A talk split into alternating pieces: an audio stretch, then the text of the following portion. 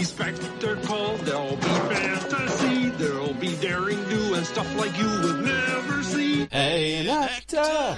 Yeah, we're gonna be a movie starring everybody and me.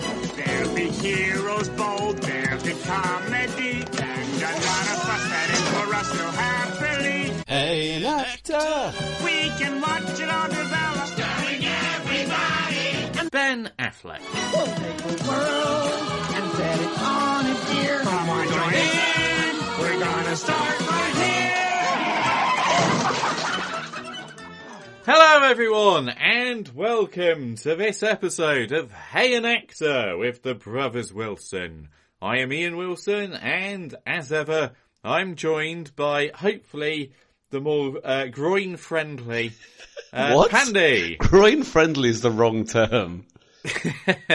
well, let's let put, put it this way. Will there be less references to your testicles this episode? I mean, I can't promise anything, but I mean, it's not on my mind as much as it was last episode. In fairness. In fact, I mean, that was a bad idea. I think, I think the, the, the output is fine. Um, but yeah. Also, I thought you meant the vasectomy in Oh, general. the vasectomy is a great idea. Bye bye condoms. But you know, it's, it's, um, yeah. And apologies to any Catholics listening. but yes, we're, we're here for Hey an Actor. Um, Yes. and, and wow, we've had slightly less than a longer wait than we should have done. Yeah, we're we're really cramming things in. Yeah. Um, as if we'd had a vasectomy. Uh, What? Because That Uh, doesn't we match have- at all. We Whoa! have No, no, no! You are not. You are not getting past that terrible, terrible. So I when you point that I've taken back the editing reins, so I will be. that bit will be very much uh, muted. So, uh, yes, uh, we are covering uh, this month three films of Ben Affleck. ooh, Delali. There's a man who's probably had his. What? He's probably had a vasectomy. Yeah, I, I don't know. Well, who knows? It doesn't say in his I mean, he's Wikipedia got- entry. He's got kids. Uh, Yet so have I. Yes, yes. How are they doing? I've not asked. you haven't seen them today. Oh, sorry, I thought you were talking about Ben Affleck's children. um, no. Yes, your regular hotline to the children of Ben Affleck and Jennifer. I mean, you heard the confusion in my voice. Uh, yeah, my kids are fine, thank you. They're all they're all good. Oh. It's nearly Link's birthday. I nearly have a five year old son. So does Yes. my eight year old daughter. Indeed. Wow. Excuses, excuses. What do you mean? Whoa, whoa. Honest. You've always used that as an I'm excuse. excusing it for nothing. I was the one who watched the films on time. I've watched the films on Well, time. for the for the delays one. Anyway, Which delayed one? The delayed You could be recording talking dates. about no- numerous that's that's fair. just not this one. Anyway, I've watched all the three films we're covering uh, this month for Ben Affleck. That's why we're recording in one. Hooray! And those films in reverse order are going to be the critically acclaimed directorial actor project of Ben Affleck, which is Argo. I'll. The uh, slightly less critically acclaimed Chasing Amy, Mm. uh, one of his earliest films from the 90s, Mhm. um, as written and directed by Kevin Smith. But we're starting off with almost certainly the least critically acclaimed film, certainly of what we're covering, but uh, arguably of his career. hmm And brother, if you don't want uh, to do any bants right now, what is that film? Uh, well, apparently it's no bants o'clock as we talk about Pearl Harbor.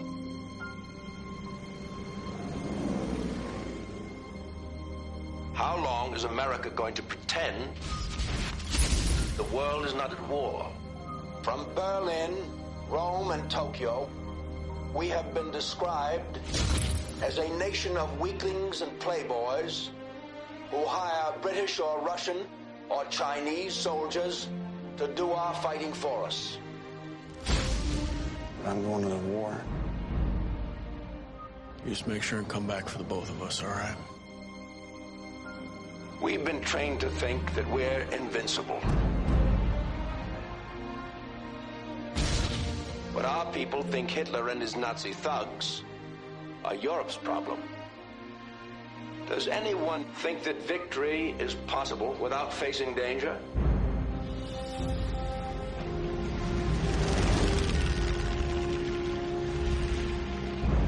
Warning of Japanese aggressive movement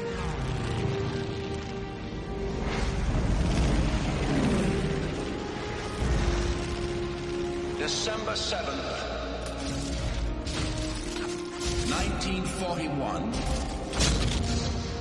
a date which will live in infamy.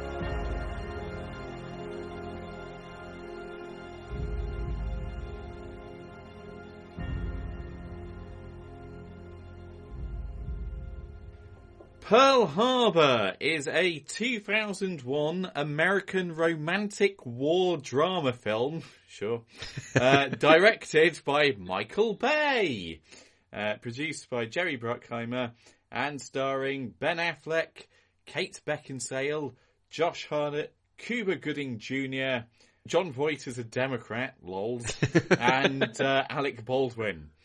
And um, it's basically Titanic but Pearl Harbor.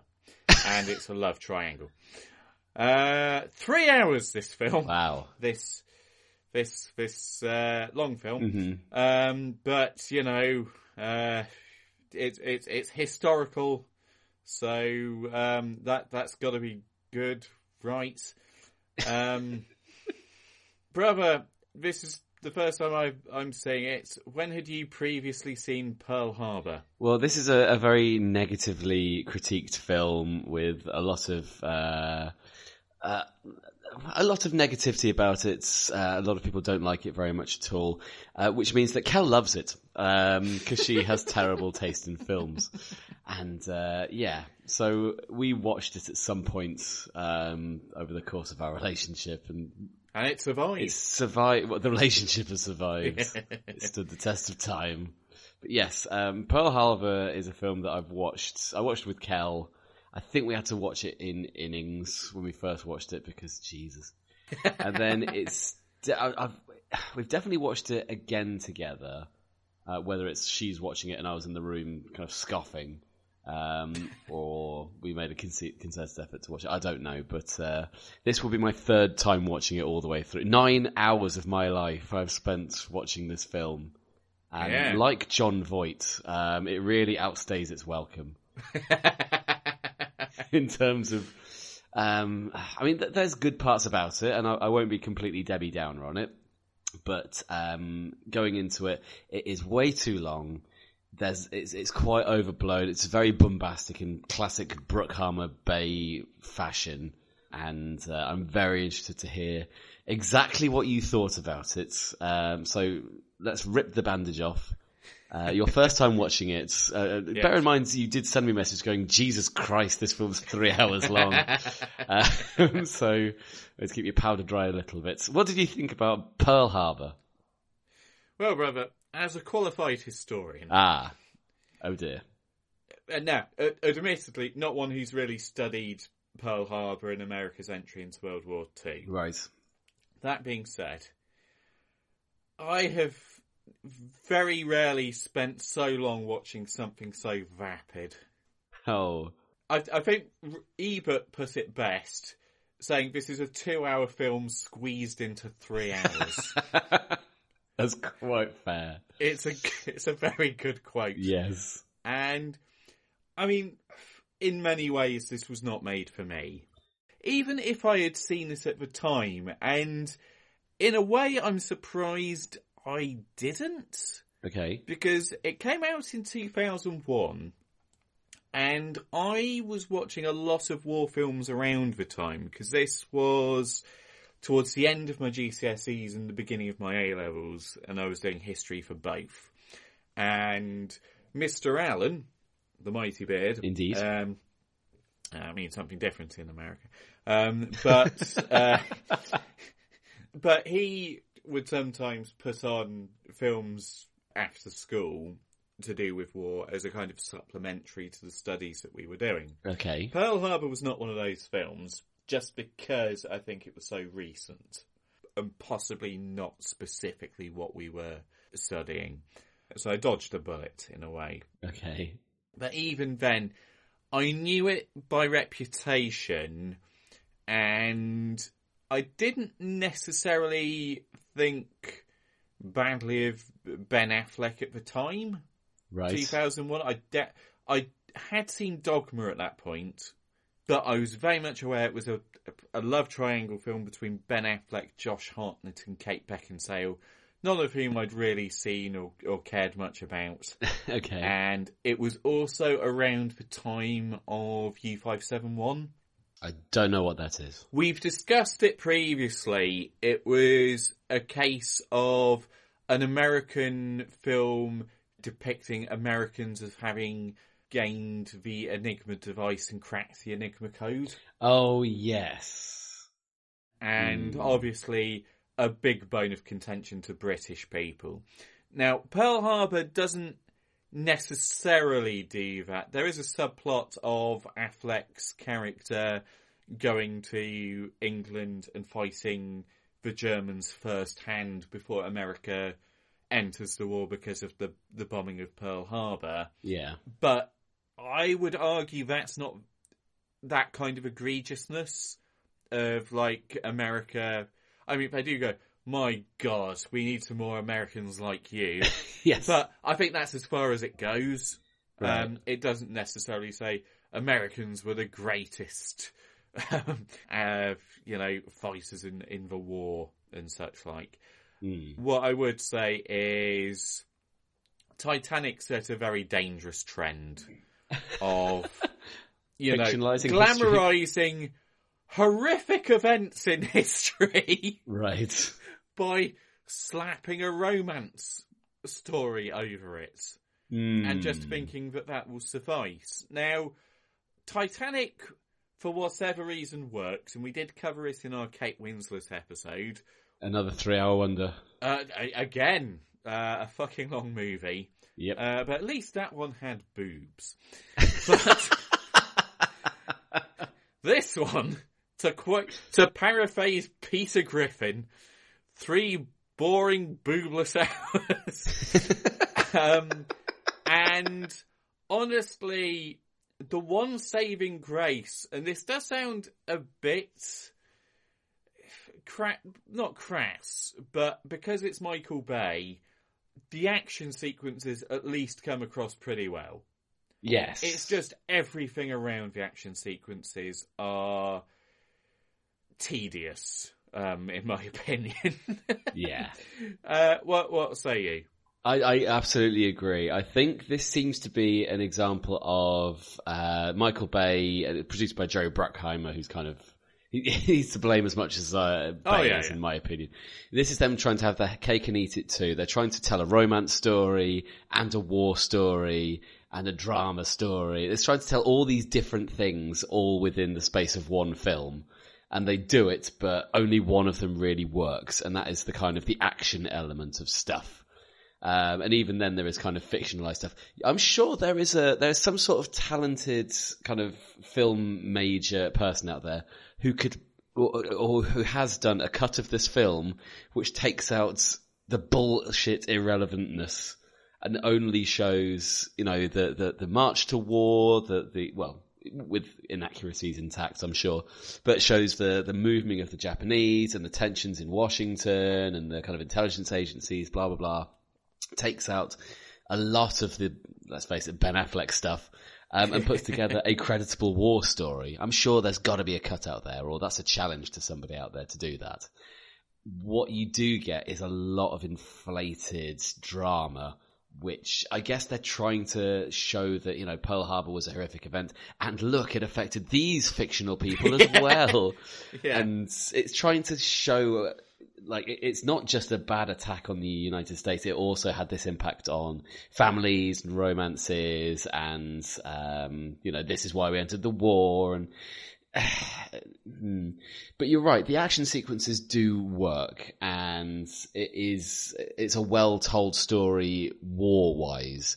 But the the love triangle is an interesting idea about you know I thought you were dead, so I got into a relationship with your best friend, and now I'm pregnant, and now he's dead, so you're going to have to raise him as your. Uh, that's a different film. That's a completely Yeah, yeah. different thing. It's like um, well, actually, it's been a while since I've watched it. I was going to say it's like The Notebook. I'll take your word for it. I've, I've not I, seen it. I, I'll take my own word for it on that one. I, I don't quite understand. So yeah, but um, yeah, I would say we're talking about Ben Affleck this episode. Yes. Ben Affleck in full-on kind of hunky leading man role does a perfectly serviceable job. But I have one umbrage about um, his performance in this film. I wonder if you can work out what it is. Um, is it his accent?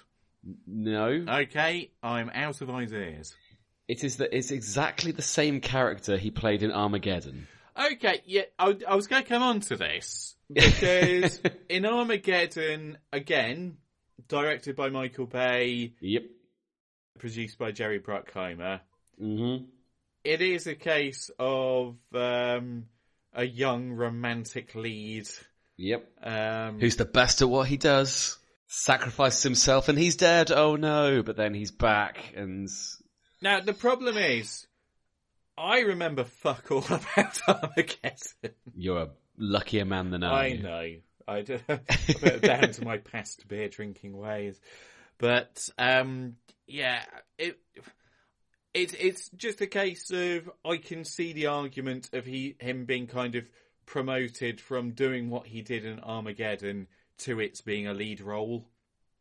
That's pretty much it. Yeah, and the whole Americana thing, which again is not something that's necessarily gravitated towards us No. which I think is very deliberate on Bay and Bruckheimer. Because, in fairness, Pearl Harbor is a distinct scar on the American kind of consciousness. It is Yeah. basically, before 9-11 happened, that was the biggest horrific assault on USA by a I say foreign power. I mean, Al Qaeda wasn't a foreign power as such, but um, before 9/11, Pearl Harbor was the the big thing that really hurt the national consciousness, which is why cheapening it with a fucking love triang- triangle between Ben Affleck and a, a British woman and Josh Hartnett Yes. seems a bit insulting. Yeah. And I mean, I was, yeah. I was kind of on the wrong foot from the get go. It's like, ah, look, our two protagonists as boys derping about with a plane. Yeah. Oh no, we're flying a plane. Oh no. And, And the uh, accountant is really sore about it. There's William Fichtner again. Yeah, yeah. Hooray. Hooray.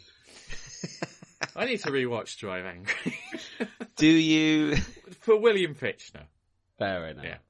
William Fichtner month.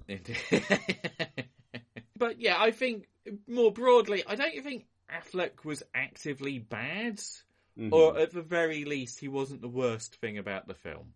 No, I think he he's actually a, s- a film a strength of the film in terms of performance because he's kind of the the the the rough tough like lead squadron guy who's doing really well and god damn it I don't like your style but I do admire your guts says Alec Baldwin um, and then off he goes to war in, and he's in, in brave the Top Gun segment. Of exactly almost word for word yeah. How subtle. Um, yeah but then Pearl Harbor, the subtle film. the subtle film trying to fit in other films at the same time. Yeah. And yeah, so there's a lot of things to like about Ben Affleck as as an actor in this film that he's he is a reassuring presence, as in like you know when he's on screen, he's at least going to be a serviceable actor within this bit of this bullshit. Yeah. Um, because he's Ben Affleck and he's kind of he's ready for this at this point in his career. I think it's true to say that at this point he was a credible leading man. Yes. I don't know if he'd had many leading men roles up to that point, but we'll find out in section four of the, of the podcast. but I think he cut the muster with regards to it, insofar as he was exactly what this film needed him to be. Yeah. No more, The- but no less either. he is the the heartthrob hero. Um, and he's the only one who doesn't want to have sex with the girl on the first night because no, god damn it, he's better than that. And He's uh, moral. He's moral. He's hunky. He's attractive. He's great at flying planes. Everything that Josh Hartnett also is. Oh well, fair. What, what like did you Josh think Hartnett's about character. Hartnett? Because he's not someone we've come across on this podcast. No, he's. Um, I, I'm sure I've seen him at some point in his career. Um, I've not seen Black Hawk Suicide, um, or Forty Days and Forty Nights. 30 Days of Night. No, Forty Days and Forty Nights. Oh, is he in that as well? Yes. Okay. yeah. Well, I always refer to him as the protagonist of 30 Days of Night because oh, fair enough. he is. Okay. Um, yeah. Yeah. Um, so yeah, no. But I don't. I mean, his character is sort of. You're not. Are you supposed to like him? I don't know. He's the I one think who. you are. I think you are supposed to a little bit, but it does. So I, I remember thinking, like watching it this time round, about oh god, here's the bit where they get together, and it's a little bit odd. The the film does though go out of its way to kind of say about you know this is months later on. And everyone around is saying, you know what, you should, if you feel romantically involved to, to the, to this girl, you know, he's dead, you need to move on, she needs to move on, this might be a good way of it happening. And it, I'm sympathetic because they did legitimately think he was dead. Yes. And But- you don't necessarily have a claim to your bow after you're presumed No. dead. No, and I don't know whether it's the fact that because I know what this, even the first time watching it, I knew, oh yeah, he's going to come back to life, or he's not actually dead. You've not seen him actually die, so of course he's going to come back. Yeah. And oh, I don't know, maybe because it's, it's telegraphed so obviously. It's a three-hour know- film. That's well, why- yeah. and he's the lead actor. but you know, oh god, he's going to come back. So this is just a bad idea, you idiots. And then, oh, he's alive, and then he's all cross. And so he kind of has to be sort of the bad guy in some ways, Their even though it is explained sin to is they him. didn't read the screenplay a la the Muppet movie. Ah, I thought you were going to say their biggest sin is they never expected to fall in love during this during this war. I don't want to quote the dialogue of this film. Uh, no, I, I, I was quoting the dialogue of Matt Hancock. Something happened I wasn't expecting. I fell in love. Who's the more unlikely romantic least. Matt What? Hancock or Josh Hartnett? Put it this way, I prefer Josh Hartnett to Matt Hancock. Yes, one of them looks like a gerbil. Um, anyway, And one of them is a charlatan who almost killed millions of people. Oh, I see what you mean. Aw, Silly poor, me. poor Hartnett. Bless him. No, Um, no. I, I, I, I thought. I thought he was fine, Fine, okay. despite of my misgivings. And uh, rounding out the the trilogy of misgivings, but it's probably fine. Uh, Kate Beckinsale.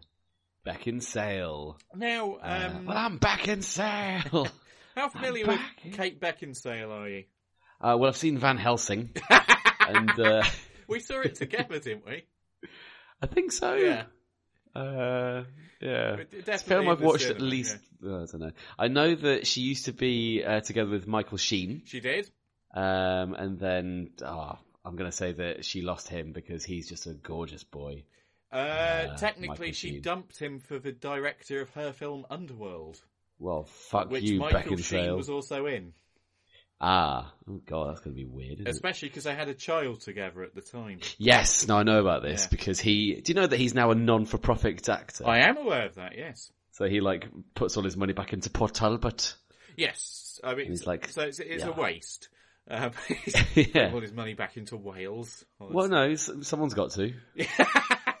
it's not the Tory government. It's not the Tory government, no way. So yeah, Yeah. Hmm. But yeah, no, good for him. But good for him, but, but- bad for Len Wiseman because they're now divorced. well, quite. Um, Hmm. But Beckinsale herself, Not seen much of her stuff, to be fair. Hmm. Um, I had to kind of look up her name a few times. Uh, we did see her in The Aviator, though, didn't we? we did. Who was she? Ava Braun? Gabor. I don't know. Uh, Gardner, Loveless? Oh, okay. Fine. Yeah. Oh, fine. Uh, another one of the films that we've covered that I remember very little about, Um, he- despite Cate Blanchett's wonderful Katharine Hepburn. Ah, there I was, watching Kate Beckinsale screwing over Michael Sheen. Yes, but uh, in in this film, I mean, her role not just for love interest. I'm glad she wasn't just the love interest in a, a love triangle. She was kind of like the most uh, ghosting member of the nurse corps. And Go-getting nurse. no, well, I mean, Well, she's kind of the lead That's- nurse, I yes, guess. that's what I mean. As in the most competent. uh, other nurses include Ben Affleck's future wife Jennifer Garner, who's Right. made up to be a nerd because she wears glasses. Yeah, and uh, Jamie nerd. King, uh, who will go on to be the uh, female star of one of Pandy's favourite films, Bulletproof Monk. Oh yeah. Favorite film? I mean, I didn't really enjoy it. We've mentioned it more than it should have been mentioned. I In mean, a I'm saying podcast. for Sh- for Seann William Where Scott. we've not Monk, covered any of the other actors in the film. So, uh, what we've not done, Chow Yun Fat. uh, not yet, no. oh, good point. no. Oh, we did Fair do enough. Crouching Tiger for uh, Michelle Yeoh month. Oh yeah. But uh, other, I mean, who else in the uh, supporting cast do you want to quickly go over? Um, so Ewan Bremner, Ah, yes. who played Red, the stuttering guy. Spud from uh, Trainspotting. Indeed, yes. I um I, I felt quite conflicted whether to laugh when he's the one who has to shout that there are Jap- um, Japanese planes attacking the hospital, and he's there stuttering. Right. Um, you know, it's I, I don't think it's meant to be for laughs, but you know, sending a stuttering guy in, I guess it's meant to show that oh god, it's such a horrible, heartfelt thing that this poor Red has to do, and then yeah, but uh, yeah, how amazing to see Spud in a Hollywood blockbuster. Now, in fairness, he has been in a few. Has he? Of, of films that I've watched, uh, he was in Alien vs. Predator. Fuck off. He was. Uh, Was he a predator? I, I mean, put it this way, he didn't survive. Um, oh, that kind of thing. But um, Death at a Funeral, I wouldn't necessarily say was a Hollywood movie, but it's a very good British film that uh, Okay. Frank Oz directed. oh yeah. He was also in Snowpiercer, uh, What? Exodus, Gods and Kings, What are you talking about? in which Christian Bale played Moses. What? You heard me. What's going and on? he had a, a role in Wonder Woman. Oh, okay. And there was also a Trainspotting sequel as well. I mean, you say he's been in lots of Hollywood blockbusters. I Wonder Woman's like a half- Hollywood blockbuster. Come on. I suppose so. Yes. Fair Anyway. enough. um, other people, other people. Um, you have uh, the uh, Alec Baldwin. You got yeah, there he is in full on kind of damn it, man. Uh, proper camping it up as a military. Uh, we can add another film on uh, on the spreadsheet for uh, a, a cameo role for Dan Aykroyd. What the hell was he doing in this film? So there he is. the, sa- like- the same year and indeed same weight as uh, Evolution. oh, tell me I'm wrong. That's fair. Uh, Cuba Gooding Jr. Yes. as uh, the first black man to uh, receive a specific honour in the American system. Now, th- th- his was a real character, yes. right? Was he one of the only real characters in the whole No. film? Uh, because there's a specific section on Wikipedia direct devoted to these people. Oh, Now, oh, in so there fairness- Uh, there's some obvious ones like Jon Voight playing FDR. Again, the, the irony of him playing a, a Democrat is not lost on me. Uh, We had Yeah. Aku playing uh, the Jap- one of the Japanese admirals. Yes, indeed. He was the one who was then quoted as saying that they've uh, awoken a sleeping Indeed, giant. indeed. Mm. And another of the uh, Japanese supporting cast was Cary Hiroyuki Tagawa, uh, who people probably best know as uh, Shao Kahn from uh, Mortal Kombat. Uh, he was also in License to Kill Of course. uh, and The Phantom, Slam Evil. Telewest broadband. Sorry, Shang Tsung, not Shao Kahn. of course. You know, it makes all the difference. Of course. Yes. Um, and I mean, Alec Baldwin's character was um, a, a real life character. Oh, okay. Oh, yeah, I think I, that, that came up as part of the um, uh, historical inaccuracies. Right, yes. And Uh, I'll, I'll just yeah. say this now. I did start this by saying, ha, qualified historian Ian Wilson, um, and I am. But Right. uh, I, I don't care. Uh, like, specifically for this, because it isn't necessarily, and I, I will give the filmmakers credit with regard to this, in the same kind of pass I give Cameron, um, that this isn't specifically meant to be a historical about Pearl Harbor, No. which you can tell from the outset. I mean, you can and I can, but you know there are some people around the world who take this at complete I face think value. because it, and this is only a guess. The film is called Pearl Harbor, which does Mm. make it sound like it's the definitive take on the Pearl Harbor bombings, uh, which isn't true. Uh, one more name I do just want to throw up. Uh, you had General Zod in there as well. yes, Michael Shannon. Indeed. There he is, playing some kind of stone thing. uh, another rankle, they spelt harbour wrong. now, I agree, but uh, that is how the, the location is spelt by those Yeah, uh, uneducated yeah. Yanks. So we'll, we'll have to well, we So- have to give the filmmakers that one. See, we teach a spelling scheme in our school, which go through like why English is such a difficult language to spell in because it takes all sorts of different spellings from uh, Norse occupation and the, the the kind of Germanic languages and Latin words and Greek words and kind of the the, the rules for different sounds within different words. It- It's quite. Um, Quite, it's it's educational, obviously, because it's a Yes. school. But um, something that uh, one, one of the lessons that came up was the uh, the American guy who decided to try and make spellings easier by taking out the U in words like Yeah, color. yeah. Yeah. And during the lesson, I found myself saying, "Boo this man! Boo him! Boo!" To seven-year-old children. Lots of children booing someone who's trying to simplify spellings, and in the process, fucking up English language. Uh, oh, the power! I shall miss that power. ah, well, you haven't announced this. Oh yeah. I'm uh, I'm not going to be a teacher for much longer. Wow. Yeah, I'm giving up the old teacher majigging. Yeah. And uh, yeah. So Mr. Wilson's going to hang up his socks for a while, and uh, I shall just be Andrew. Going to other other uh, ventures. Pastures Yes. new. How exciting! But What, yeah, a, what a bombshell! Uh, which is for the pearl. oh no! the best thing to say when we're reviewing Pearl Harbor. Um,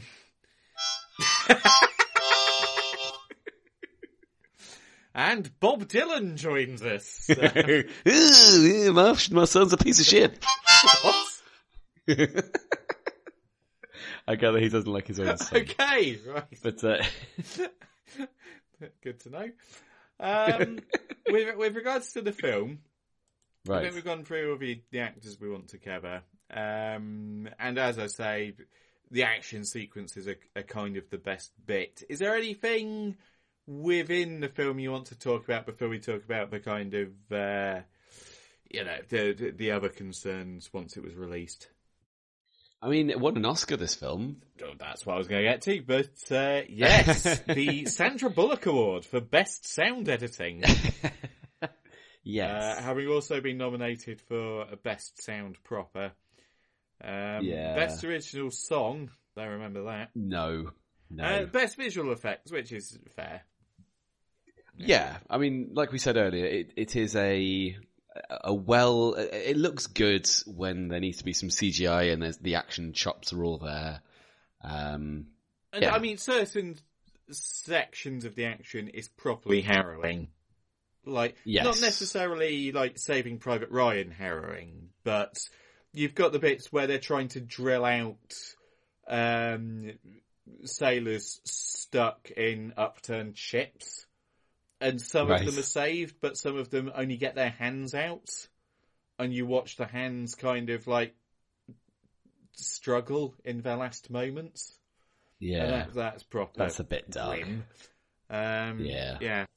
But I will say, as much as I think the action looked good, it didn't necessarily strike a, a resonant tone with me. And I don't know if that's because the filmmaker is Michael Bay and he just doesn't have that bow, uh, that arrow in his quiver, um, or that club in his golf bag. But I was expecting something a bit more harrowing. The hospital scenes were more harrowing than the actual bombing of the ships. I think that's fair. I don't. Mm, maybe they're trying to stay on one side of a certain age rating. Mm, yeah. uh, potentially, and therefore you can't show like military booming and banging, but you can see some medical stuff. I don't know. Censors are weird. It's like the whole thing about like if uh, a film is rated PG thirteen in America, you can get away with one Yes. swear word.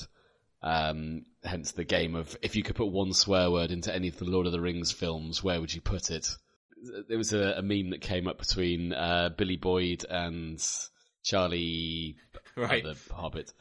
Um, about like if you could have one, it'd be like a fucking Bucklebury Ferry. I was going to say, but where's my fucking second breakfast? but full of a fucking Took. I, I'd, I'd uh, replace the word fool. Um, Yeah. But I, I- you said it, not me. Uh, Um, happy editing, juicy no, brother. No worry. No wonder you're getting out of teaching. Um, but it is it is fair to say that um, they did specifically try and um, well, I say try because this was produced by Disney. Mm. Uh, it wasn't an R-rated film. They very much moved to Mm. make it as PG-13 as possible. Which might explain why the, battle elements. I mean, it's quite bombastic. Yeah. There's quite like fireworky Yeah. sparks coming out everywhere, rather No, than that, that would explain limbs. it. Yeah. certain. Mm. Um, so it was made for a budget of 140 million dollars. Depressingly, it made 450 million dollars. Why does Michael Bay get to keep on making? I think someone's guessed the outro song. Um, but uh, it was reviewed pretty poorly. Pretty poorly. I mean, and, and how many other films have songs in other films referencing how bad they are? Not very many, but then you have to really cross the ire of Trey Parker and Matt Stone Fair enough. in a in a film, ironically, where they take the almighty piss out of Alec Baldwin. Indeed. It's Yes. fair to say Baldwin isn't a, a primary role in this film, but No. um, he's there at the start and then comes good in the third act. But Yeah. yeah. Yeah. So all in all, brother, Pearl Harbor. Will you be watching it a fourth time? What to push that bad boy up to 120 hours of my life? Probably not. Fair. I mean, not if I can help it. yeah. I mean, I, I, I said to Kel, "Oh, I've watched Pearl Harbor." She's like, "Oh, without me?" yes. I want to Well, watch it again. join in, love. You can watch it on your own yeah, time. all right, okay. She's about to finish watching Stargate Atlantis again. That's a TV show, isn't it? Yes. Okay, Right. a lot more hours. Um, Many, many it's on hours. Netflix, is it? No. anyway. Right, so that was uh, Pearl Harbor, and uh, we now move back in time to the 1990s. Oh yes. The film Pandy A tolerant time. The film Pandy had never seen before, Chasing Amy. Get her. Why the long face, Horace? I'm just having a little girl trouble. Pressing charges? I get that a lot. Holden McNeil was set in his ways. The way he worked. The way he lived. And the way he thought love should be. But then, she showed up. Let me guess. You like her. This girl loves me. There's something you should know. She got a boyfriend. Well, no. Then what's to know, my friend? And this girl's got a secret that's going to drive him crazy. I like you, Holden. I'd really like us to be friends. What I tell you, she just needs the right guy. What's up? If you come pick me up, I'll be your best friend. Now, the only thing standing in Holden's way is the truth. I can't take this. Can't take what? I love you. Not in a friendly way. How was your pseudo date? Okay, I'm telling you, she's never even been with a guy. You're dating a guy? So what if it is true? You know you have no shot at getting her into bed. I take it that's not good. Miramax Films presents a comedy that tells it like it feels. She's been around and seen things we've only read about in books. So what'd you do last night? Got lucky. Chasing Amy. Chasing Amy is a 1997 American film which alleges to be romantic and a comedy drama. Uh, it's written and directed by Kevin Smith. It stars Ben Affleck, uh, someone called Joey Lauren Adams, and Jason Lee. And it's all about a comic book artist uh, called Holden McNeil, played by Ben Affleck, who uh, runs a comic book based on Jay and Silent Bob called Bluntman and Chronic, uh, where the um, texturing and colouring and shading and stuff is done by Banky Edwards, played by Jason Lee. Yes, my name is Earl Guy. Um, where they are hanging out, having a lovely time in their life, but they come across an amazing, fantastic, wonderful person called Alyssa Jones, who is captivating, and Holden is immediately smitten, wants to hang out with her all the time, but uh-oh, she's lesbian. Oh dear, how could he love someone who is lesbian? Oh no, that's totally uh, something that would never happen. But they hang out together and their relationship develops and the film goes through the motions of trying to work out how people feel about sexuality and tolerance in the 90s. Um, combined with past traumas, sexual experiences, how it makes people feel, and uh, other bullshit. And I had never seen this film before. Brother, why the hell did you watch Chasing Amy? Uh, sorry, when? When the hell did you watch Chasing Amy? I, I can answer both. So, um, when I first had my Love Film subscription, uh, it was in uh, Biddleston Towers. Of so, course. Um, it's a good uh, 10 plus years ago now. Mhm. Um, but I decided that I wanted to um, go on a bit of a, what I'd now do for the Flickchart Forum and uh, go through a director's run. Okay. And so I did that for Kevin Smith, beginning with Clerks or Clerks. And I think I went up to as far as Jersey Girl. Okay. And then stopped there. And that was his, uh, he'd released that in 2004. So I'm imagining Uh, you like Ralph Wiggum in the dentist chair going, that's enough! That's enough! no, no, in, now, I, I will ask you about Kevin Smith in a second. right. Yes, so Chasing Amy is the third film of his oeuvre. Clerks, or Clerks, which put him on the map, uh, was his first, and it was followed up by Mallrats, which Affleck is also in. Mm-hmm. He's not the lead in that film, though. He's more of the kind of antagonist, but is a, a, a relatively minor role. Whereas Chasing Amy, which was recommended or certainly suggested very heavily on the Earth 2 forums. And then also, Mike said to me, I say privately, privately suggests that he doesn't want it out there, but he said, you know, you don't have to do Chasing Amy, because it's a bit, you know, uh, like, I think it's because it's a bit, you know, that it would make it good to talk about. Okay, really. a bit, you know. Yeah.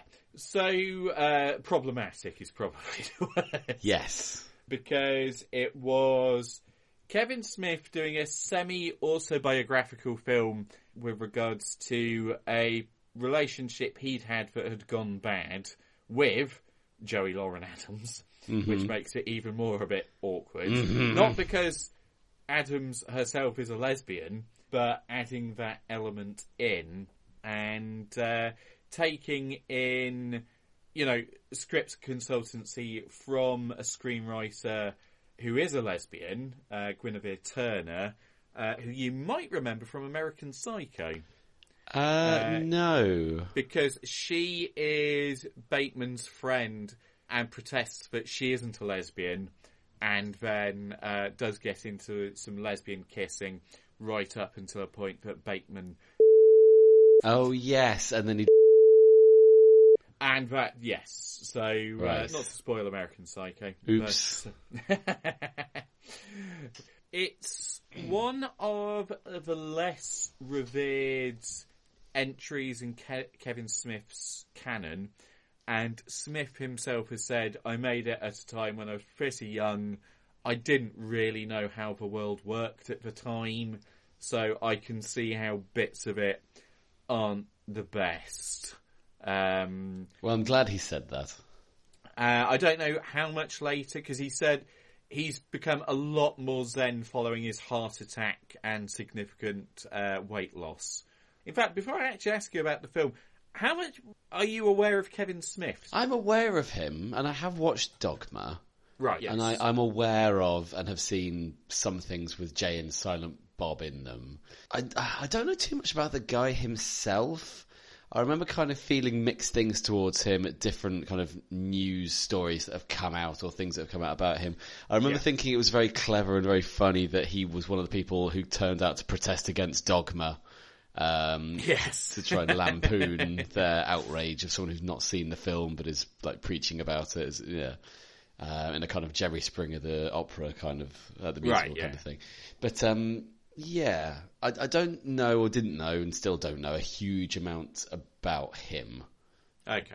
I would say that Dogma, and again, I've not seen all of his films, and there's one film that I will never watch, therefore I'm not going to do a flick chart for him on the guy. Oh. Um, but I think Dogma is probably his best film.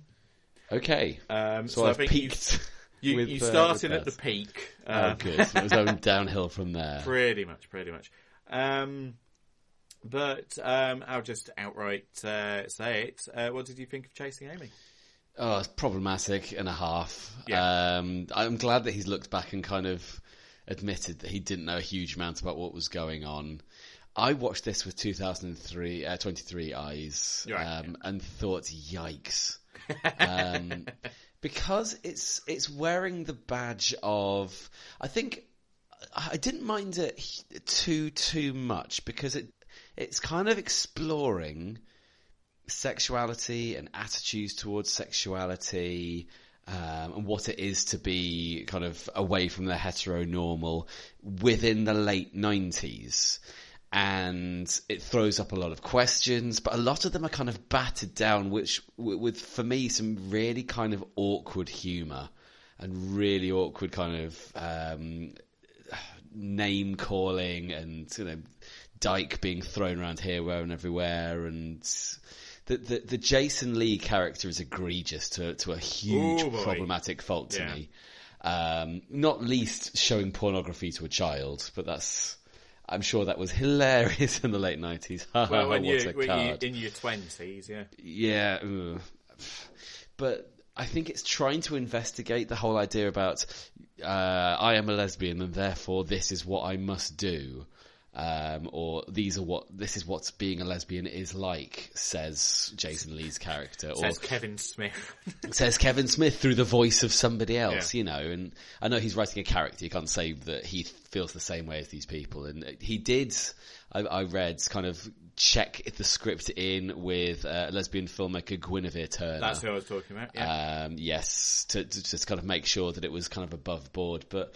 I found it very difficult to watch in places because it kind of has this earnest streak or attempted earnest streak about like, let, hey guys, let's let's talk about what it is to be lesbian or to to find men attractive or to find women attractive if you are the same sex as them and and and really knuckle down into it. And it's making some salient points about you know, what does it matter about, you know, it talks about penetration in a kind of way and kind of sort of talks out the, the Ben Affleck character's views on penetration and like the normal sex, quote unquote. Um, I think it dispels a lot of kind of male Yes. prejudices It- it about does. lesbian love. it, it dispels them, but then it kind of enforces them Yes, and then yeah. uses them as a laughing point. Yes, yeah. Which kind of took away from a lot of, I guess, the message of the film, if that's what they were going for. Um, Uh, and I kind of got to the end of the film and thought, oh, thank God for that. 'Cause I, I was kind of on edge for the next really awkward or really well put bit. Not least that, that the character of Alyssa has got this nickname, Fingercuffs, based on hmm. some kind of sexual adventures that she's had in her earlier life. And how the kind of dude bros involved in New Jersey at the time were like, dude, she did this, dude, whoa, dude. And then she has to, she has to apologize to Ben Affleck's character. He makes for- her kind of. He sort of makes it, or she's like, how dare you, how dare you, I'm sorry, I'm sorry Yeah. about something that she had done in her past, with, which was her decision that she says that makes him feel a certain way. And yes, that is kind of the end of their relationship by that point, but it made me feel so awkward that she felt like she had to apologize for her own experience and was seemingly by the film expected to do so. And you were kind of, yes, Ben Affleck's character is there trying to kind of understand and unpick why it makes him feel a certain way. And I really kind of appreciate the film doing that to a point. But then it takes it away by giving her the, the, the need to apologize. Yeah. And uh, so I guess how I felt about the film, it's not particularly well made. It's very kind of low budget. I mean, it was made with a quarter of a million pound budget. Made 12 million don't Yeah, I mean, dollars, dollar budget. It made a huge return on its, on its, um, Yeah. I mean, at this point, Smith was still in his kind of self-funded, um, kind of filmmaking career. This would be the Yeah. last of his films because Dogma had money behind it, which you can tell by the cast. You can tell by the cast, and you can tell that this would be a surefire kind of proof that he is like bankable. Yes. To take to to make what twenty four times its budget. Oh well, yes. I, I think because this is the third in a string of. I'm going to say hits. I'm just going to check Mallrats just to check that it did actually make money. but Clerks Right. certainly, or Clerks. Um, oh no, it didn't. but, but Clerks was such a big thing that it got people talking, and Smith has been very open because if there's one thing Kevin Smith is he's he's built up this cult audience for himself. Um, Yeah. Because he did very much rely on a kind of inbuilt audience um, in his early. Well, hence the recurring characters. Hence the recurring characters, but also the kind of you know just the fact that in addition to making films off the basis of like maxing out as many credit cards as he could get cleared for, um, he was also himself dabbling in comics, and you know, ultimately the the interesting thing about Affleck with regards to this because we do actually see a cameo role uh, where you've got Matt Damon. Yes, one as an executive. and the other executive is the guy who played the lead in Clerks as well. But at the time, Affleck, he was a jobbing actor. This came out the same year as uh, Good Will Hunting did. Oh god. Um, So at the time, it was just a case of he was a jobbing actor. He'd been in Mallrats, as I said, and obviously he and Smith developed a friendship. Affleck plays the lead in this movie, and yes, the character is very problematic, but he's written to be problematic on the basis Yeah. that it's kind of Kevin Smith's mea culpa to Joey Lauren Adams, who you know also is the female lead of the film.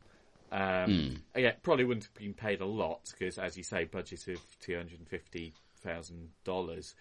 Um, but this is a film that sh- she's forever going to be remembered for.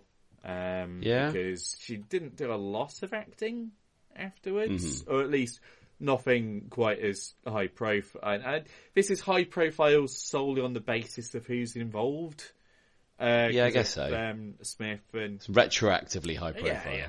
Uh, but then uh, again, it's an early career milestone for Affleck uh, and indeed Jason Lee, um, Mm-hmm. because Lee was kind of one of the co-leads of uh, Mallrats, if if Okay. memory serves. I'll just double check that very quickly.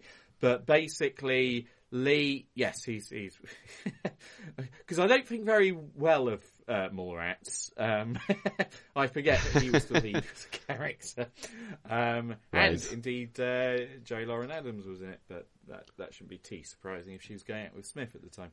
Um, but um, I, I think people forget that he started out, out life as a, a pro skateboarder. What, Kevin Uh, Smith? Jason Lee. Really? Ah, well, I say people forget. You didn't know.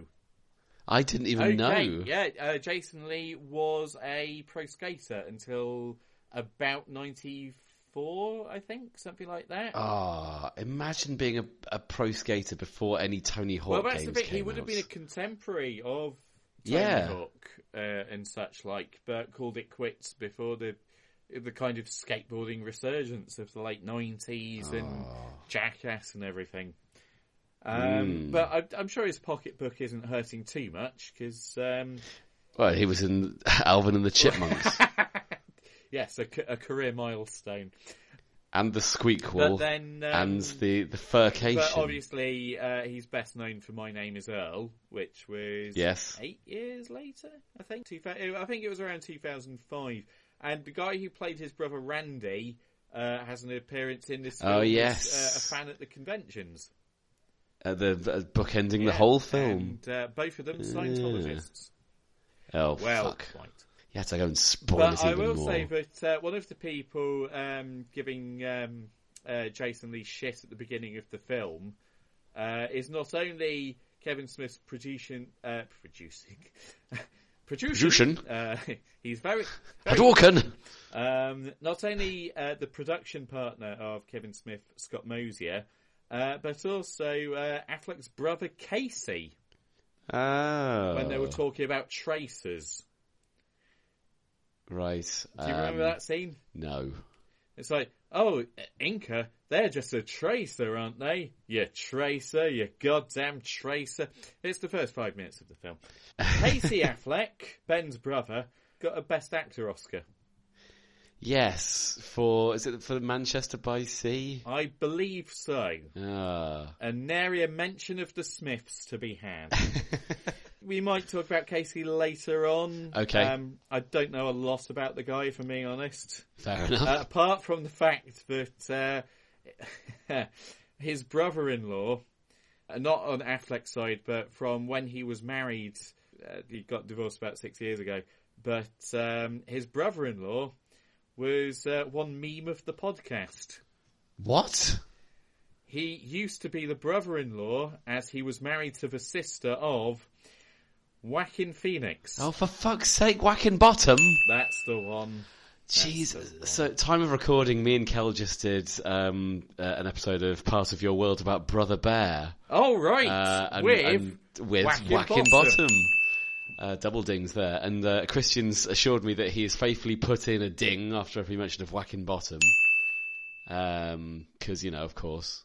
God. as well. He should. As well he should, I suppose. How many times did you mention him? Well, he was the main part in the film.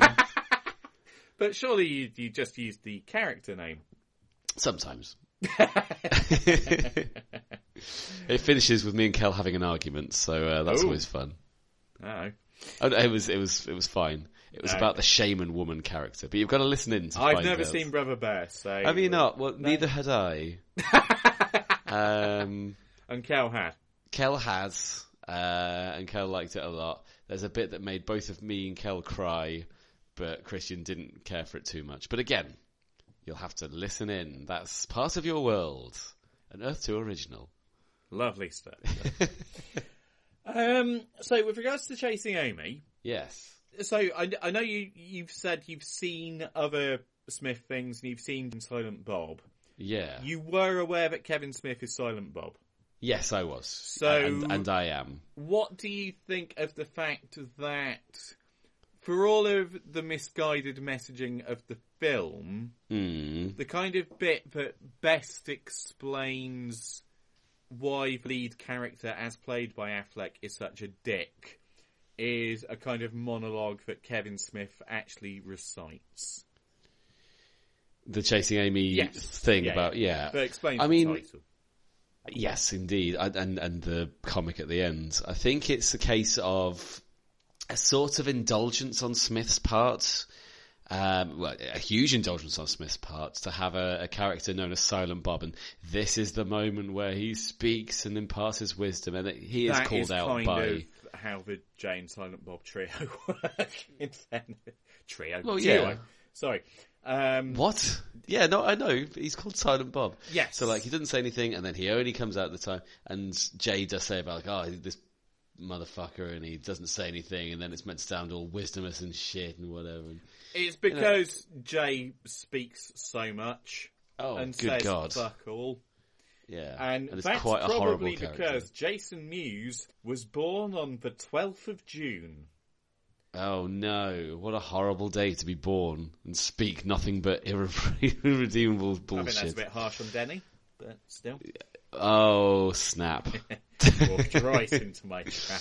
I did. Damn it. Damn it, you spider. You joke spider. I'm a fly in the joke spider. Um, no, I, I, I don't, still didn't kind of get too much out of it because they're not huge things for me.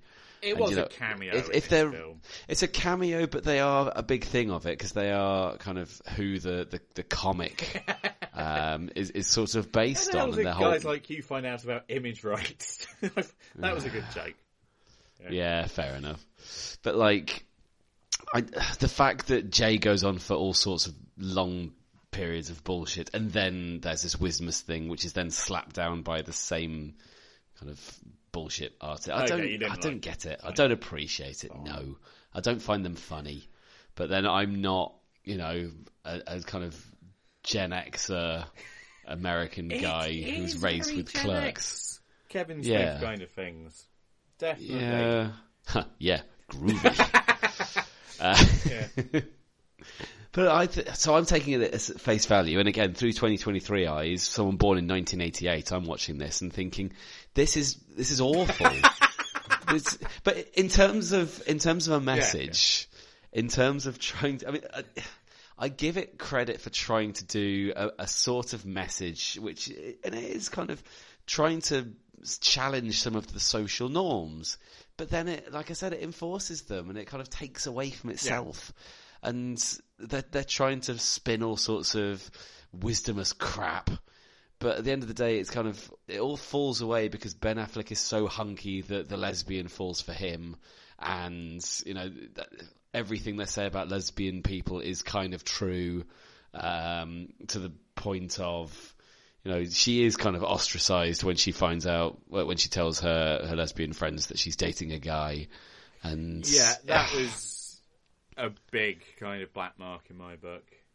Yeah, Because- I don't like films that kind of. I don't like things that state with this is the norm, this is the way in a kind of Mandalorian way. This, this is how it should be, or this is how things are. And yes, it is trying to challenge that, but it doesn't like advance it. So it kind of feels like a bit of a waste of time to me. A very clumsy way of getting Mm. over the criticism of the film that a, a good dicking can turn a lesbian straight. Yeah. Which I mean, it's a terrible Hmm. message to begin with. Uh, it's not the one that I think Smith was going for, but at the same no, time, No, but it's what came across. yeah, it it kind of just permeated, and Mm. then as soon as it it's clear that there is a definite chemistry between the two characters, this guy can't is going to just destroy the relationship off his own back, not Mm. appreciating how difficult it was for her to get into this relationship on the basis that he can't get over the kind of sexual past of his his partner because Yeah. I speak as someone who hasn't had a partner for quite a long time, but I think it would probably play on the back of my mind. At the same time, I'm in my late thirties. I can pretty much let it slide. I'd like to think.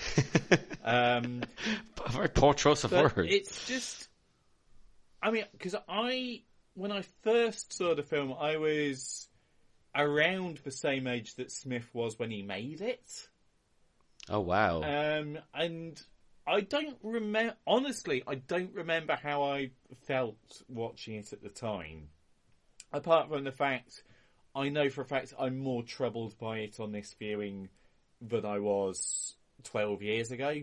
And again, I think that's just, that's something that, that kind of comes with age. And I think that's something that's kind of prompted Smith to say, yeah, in hindsight, it was a bit of a, it was a perspective of a young man, and I wouldn't have made the exact same film if I was making it today. Yeah, and and props to him for that kind of. I don't mind, like in retrospect, I, I'd like to look at this and kind of go, what's good about it, what's egregious about it, and then kind of work from there in terms of how the film Yeah. is. But the a film like, the, I mean, we, we talked about the, the, the merits of Pearl Harbor. this this film doesn't have many merits for me.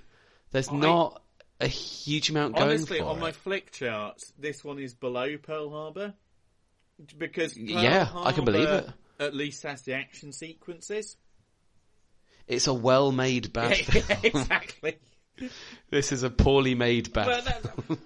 I don't, the, the thing is, I, I think it's more a kind of poorly made film on the basis that it doesn't know what it wants to say, or it's kind Yeah. of ham-fisted in how it's trying to say it. Mm. Um, but I think the acting's fine, um, and it's just a case of some of the stuff that's being said, particularly from Jason Lee's character, is like really kind of teeth-suckingly cringy. Yeah. I mean, Um, some of it comedically so, but some of it is just outright hate speech. So, Yeah. Yeah. Oh yeah. And I don't think I laughed once, which is a problem in something that's billed as a romantic comedy did drama. Do you think anything about the kind of Black Power gay comic creator Hooper? No, No. okay. Let's no. leave that one alone. I mean, I, I get the idea of like I've got to have this image to sell my comics, but then it goes on for far too long. And there is kind of an outwardly racist line that Jason Lee says, yes, to his friends slash contemporary, um, because they've got this kind of patois Yeah. between them. But I just found it really awkward. Um, I would like to say though that um, this is not the only outing of um, the, the character Holden This is McNeil, not, no. because Jay and Silent Bob have their own film. Jay and Silent Bog. Yippee! Bog. Si- Silent Bog, that's the one. Silent Bog. It may as well be bloody Silent acoustics in the Bog. Again, I watched that as part of the the run that I did. It's Yeah. actually very entertaining. but Okay. and I dare say it would be true if I were to rewatch it today. You need to have watched all the films that came beforehand. It's a kind of best of kind of Kevin Smith kind of thing. Are Kevin Smith films the original MCU? They are the viewer's universe. So all of the films are connected by Jay and Silent Bob up until the point where they don't actually appear, which I believe Right. is the case of Jersey Girl. Which is Okay. one thing that makes that film kind of interesting, but at the same time, uh, Jersey Girl has its own problems. Uh, but again, it's Okay. Ben Affleck in the lead role. At the time, with his uh, then girlfriend, future wife Jennifer Lopez, and Yes. uh, George Carlin plays his dad. Oh, Basically, Carlin. um, Affleck and J Lo are married. Lopez dies in Yes. childbirth, so he has to raise the daughter with the help of his dad, and uh, falls for the nanny Liv Tyler. And we did not cover it for Liv Tyler month because I didn't feel like it. So, although in that we covered The Strangers, I rewatched Jersey Girl in a heartbeat. So there we go. Oh wow. Yeah, so I was Chasing Amy. Yeah. Um, I think it Bad. Would, it would be interesting if we did other Kevin Smith films. Um, Oh, I don't know exactly how we we work around it, but Ho ho ho! Christmas episode. well, not this Christmas. no. I'm glad, if nothing else, we've we've got an entry of uh, his uh, filmography on the books. Yes, Because- quite right. Because if nothing else, it is important to telling the story of the growth of uh, Ben Affleck's career. I suppose so. It's a, a good stepping stone for somebody. I think this is his second leading performance. Um, and, you know, it made a lot of money and, you know, the very next year he was then in uh, Good Will Hunting. Or Uh, did the very same Good Will year. Hunting stuff. The very same year, Very sorry. same year, Um, and then Shakespeare in Love and Armageddon. Well, exactly. Just, you know, the unstoppable rise. Quite. Until it stopped. Uh, so, um, we're going to uh, jump forwards beyond the stopping of the unstoppable rise. Good. Uh, uh, we're going to go to the fated year of 2012. The Mm. last year Britain was truly great. Absolutely. And uh, we're going to talk about uh, Ben Affleck's little indie flick, Argo. Actions of Iran have shocked the civilized world. Shred everything. Our embassy has been seized and more than 60 American citizens continue to be held as hostages. If we're going to go, then we need to go now.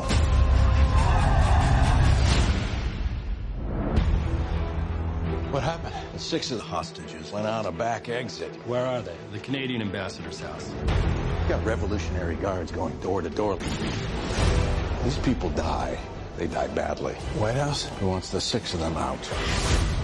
What we like for this are bicycles. Deliver the six bikes, provide them with maps. Or you could just send in training wheels and meet them at the border with Gatorade. It's gonna take a miracle to get them out. Buddy man, what are we watching? I got an idea. They're a Canadian film crew for a science fiction movie. I fly into Tehran. We all fly out together as a film crew. I need you to help me make a fake movie. So you want to come to Hollywood and act like a big shot without actually doing anything?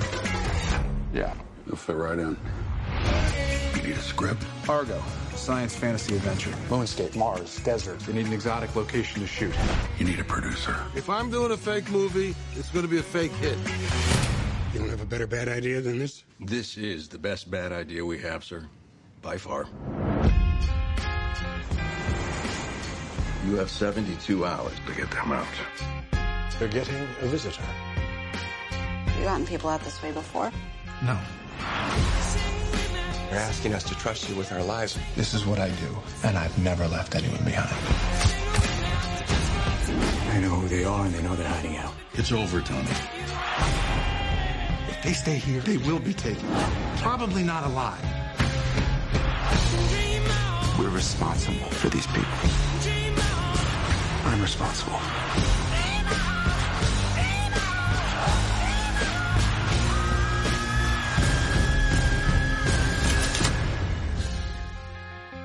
You really believe your little story is gonna make a difference when there's a gun to our heads? I think my little story is the only thing between you and a gun to your head. Argo is a 2012 American historical drama film uh, directed and starring Ben Affleck. Baffleck. There are other actors such as Bryan Cranston, Alan Arkin, and John Goodman. John Goodman alerts. That's right. It tells the story about how the Iranian hostage crisis was really rather bad, but at the very least, six people got out of the embassy beforehand, and uh, America could at the very least extract them. Hooray. That isn't a spoiler, that's history. it's a true story. they make it tense for two hours, so good Yeah. on them.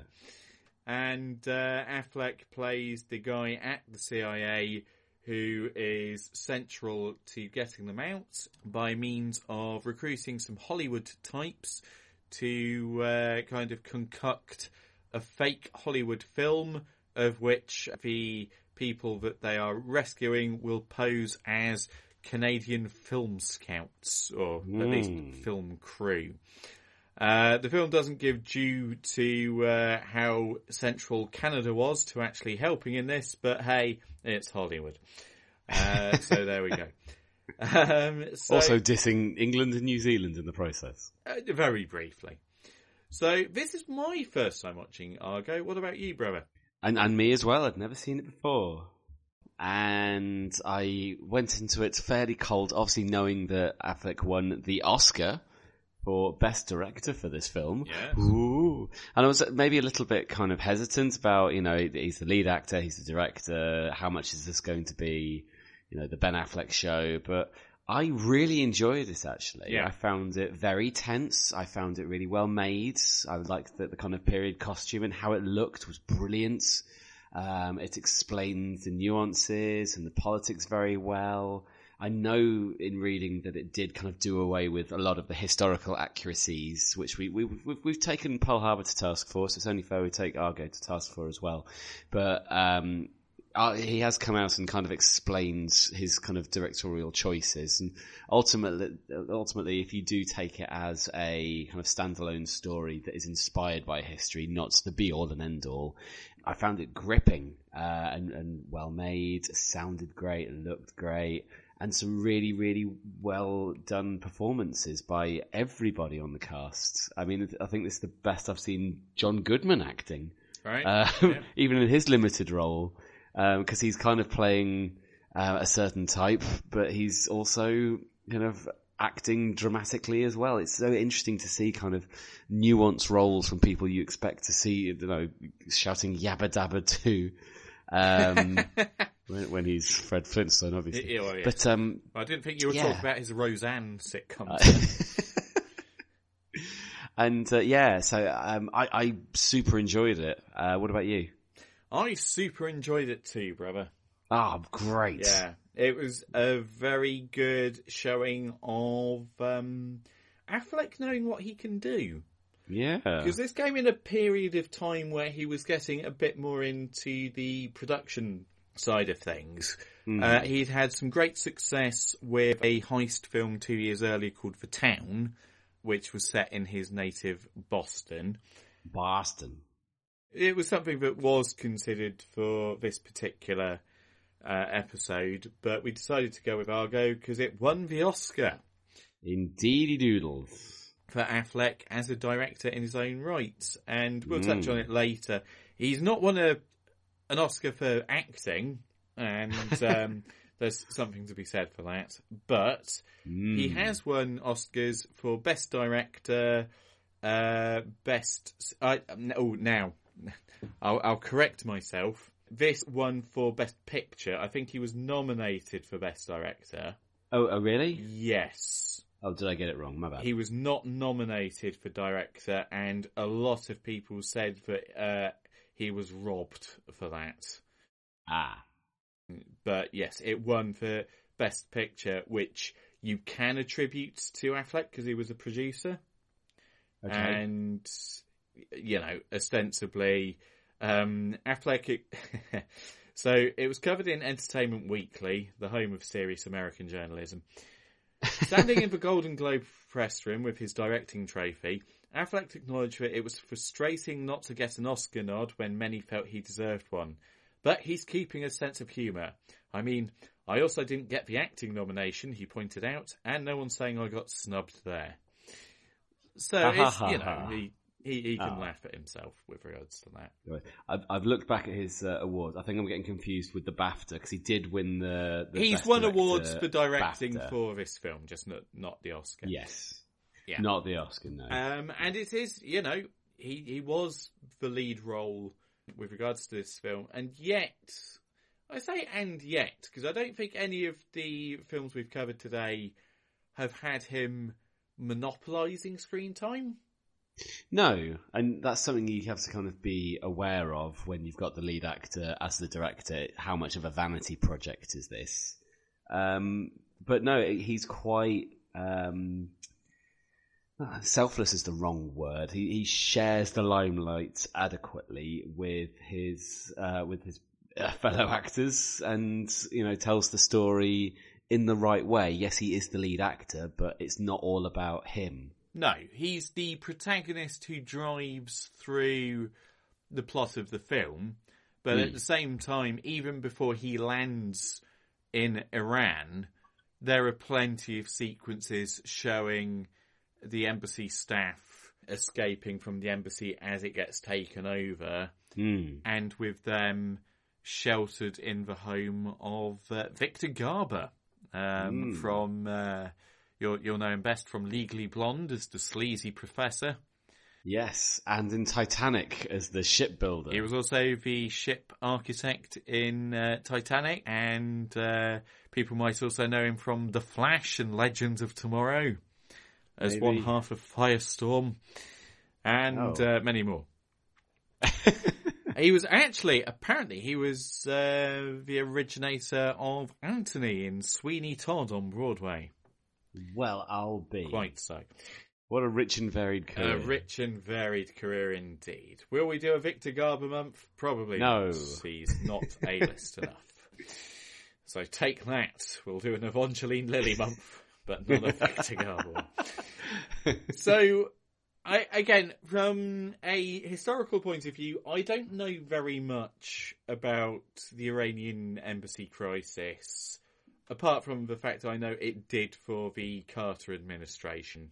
Um, Oh, really? It was not handled particularly well, the Iran hostage crisis, and basically a lot of people saw it as the reason why Carter only served as one term and ceded power to uh, Ronald Reagan. Oh no! And the 1980s is history. Ronald Reagan, the movie star? exactly. But it was a very interesting look of a kind of side story to the kind of main crisis that was in the news all the time. Hmm. This was a very much micromanaged mission, but still one plagued with difficulty uh, and logistics, and um, it kept you going right up to the end until you remember, ah, it was a success. so yeah, I mean that is hanging over you, but you know, but I guess that's to the film's credit that you are still kind of genuinely tense and anxious about what's going to happen, and uh, and when they say about you can now have your alcoholic beverages, I was like, oh, thank goodness for that. We're all good. Um, the cause of and solution to all of life's problems. But um, yeah, I, it wasn't literally until the plane took off from the runway that you're just like, oh, thank God. Yeah. and even then, they're following it with guns. So, you well, know. exactly, but well, that's once they're on the runway. It's not literally until the wheels actually leave Right. that you're just like, ah, it's going to be fine then, isn't it? Everything's isn't it? good. Check it. Check a history book. ah, everything was fine. Yeah. thank God. It's fine. It's good. So let's, let- let's talk more about his acting because he his Mm. lead role he's playing uh, the real life Tony Mendez, Yes. a Secret Service guy, and he's kind of portrayed as a sort of um, well, he's an unlikely hero figure in some ways because the first first shot you see of him, he is a bit of a down and out, but he is ultimately kind of revered among his peers fairly instantaneously, um, and kind of is the one in the room, kind of suggesting or shooting down the ideas for no, that's not going to work because. Yeah. Um, so he, he as the character Tony Mendez, you get a quick sense of this is someone who knows his onions, has got a bit of a troubled kind of um, personal life, but a, a safe pair of hands going forward. Yeah. And throughout the film, the, the character has to be sort of stoic in order, because it's his job. And he's got to try and kind of convince people that, you know, do this and you'll be fine. This is what I do. But there are emotional nuances to him as well. And little kind of nods about this isn't going to work or this is really difficult, but I can't let other people show or trying to be the strong one. And in that way, this is the first film we've seen where it's not Ben Affleck is a hunky man. Ben Affleck is awesome at everything. Yeah. It's more like Ben Affleck plays a skilled CIA operative. Yes. And in many ways, yes, he is a kind of, wow, he's amazing. He can do anything. He's going to save them. He's a hero like the other films, but there is nuance to him and he, he is not a one note protagonist. No, no. It's, it's showing that he is someone who's very capable at his job, and therefore he's someone you can trust with helming what is, as the movie is at great pains to point out on several occasions, a very outlandish scheme. Yeah. Coming up with a fake kind of Hollywood cover Mm. to uh, justify not only his presence in there, but also giving cover stories to the agents. And again, it's something that could have failed at any time and very nearly does. What with the spies within the residence of uh, the Canadian ambassador. Uh, then there's also people putting together the shreddings Yes. of uh, what was uh, destroyed in the Iranian embassy. Mm. And then there's also the great undercurrent of danger throughout, not just with the way that the Iranians are framed, which I could see as being a bit sensitive, but you know, it, it's got to get across the danger that these people were in. Yeah. And then also the fact that you get to see people executed in the Yes. film. Yes. Like hanging bodies and there's like a fake um There's a fake out shooting, isn't Yeah. there? They're all marched in, they're all lined up, and then click. because it reminded me hang on the Iranian hostage crisis was a disaster for America. what am I actually watching here? And then uh, find out this is a kind of side quest. Um, Yes. Which America could, at the very least, feel good about, even though it was mainly spearheaded by Canada with some Hmm. CIA assistance from Tony Mendez, to give him his full credit. Uh-huh. But the Victor Garber character had far more agency than the film actually made out. Right, Something that interests me about this, and there, there are valid criticisms to be made um, about you know the the fictionalization of certain true events, but there was something that came out in 2016 about um, how the CIA's public relations arm was involved in the production. Right. So you, you read that and you think, well, they clearly want to kind of justify or to kind of put forward the idea of yes, and the CIA did everything right. And, you know, that does kind of doubt it a little bit. But again, if you kind of ignore the the factual reality and you kind of take it face value, which I tend to do or try to do wherever I can. I, I didn't mind that, and I think it was a, a very well told story. And you touched on Iran being kind of portrayed in a certain way, and again, sensitivities and all that. But the sense of danger was always there in Iran, whether it's the soundtrack or the, the kind of the crowds or just the kind of the sort of bleakness. It seemed like a sort of um, anti happy place. And I think it does a good job of I mean, the entire opening kind of sequence where it talks about the history of the situation, about how there was a regime and you know there were undertrodden people, and then he was ousted, and people were rightly angry that he was kind of not held accountable, um, that the original leader, and hence why people were really, really, really cross. And cut to the siege at the embassy. And that whole sequence is terrifying. Um, it reminded me of kind of like a zombie film in sort of ways that there's like a big crowd of people who are gathered en masse and their anger is not abating, it's rising and people are inside feeling scared, feeling worried. What are we going to do? And, you know, it's, it's when people start breaking through that then, oh shit, we've got to get out of here. Um, there's that kind of creeping sensation of, you know, justice, quote unquote, is coming, uh, or, or the threat is coming. It's always being pursued, whether it's kind of right at the beginning where there's lots of people, or they're trying to find the six ambassadors or the six workers um, somewhere around Iran. They're always on the, the look. There's no feeling of ease um, anytime they cut to Iran. Um, that being said, uh, or in contrast to that, rather, in Hollywood, everything's lovely and the, the, soundtrack is completely different and it's hopeful and it's optimistic and it's full of contemporary hits of the day as they kind of go across the glitzy, glamorous fake production of Argo.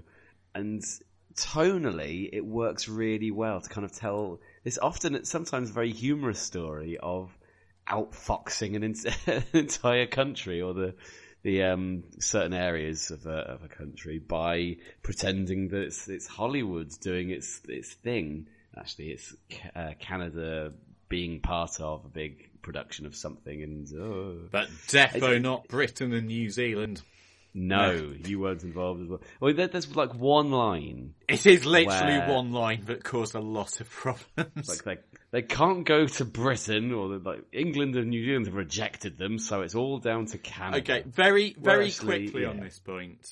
Again, I, I speak only as the historian, but again, I, I knew fuck all about this until I read Wikipedia two minutes ago. Um, the people involved did actually first uh, host. Uh, they were hosted by the British, um, yeah. but it was uh, determined that the embassy in Britain was too risky because the Iranians were um, kind of uh, turning their attention to Britain as well. Because the, the, whole reason for the uprising is American America taking uh, refuge, the previous leader of Iran, which is all very well explained in the opening minutes of the film mm. uh, of the Iranian Revolution and everything. Um, and New Zealand uh, had uh, offered them uh, an alternative place to stay if they needed to change their location. The film does not make mention of this, um, and no. this has pissed off a lot of people in uh, Britain and New Zealand, which Affleck has acknowledged and says, you know, it, it, it we we don't mean to diminish anyone. U five seven one, um, and um, and it actually. New Zealand, long before the days of Jacinda Ardern, uh, mm-hmm. this was when they were under their crazed Winston Peters kind of listening uh, phase with uh, New Zealand First Leader Winston Peters, they uh, censured Affleck in their House of Representatives as a result of Argo. So oh, wow, uh, they're proper pierced. Yeah.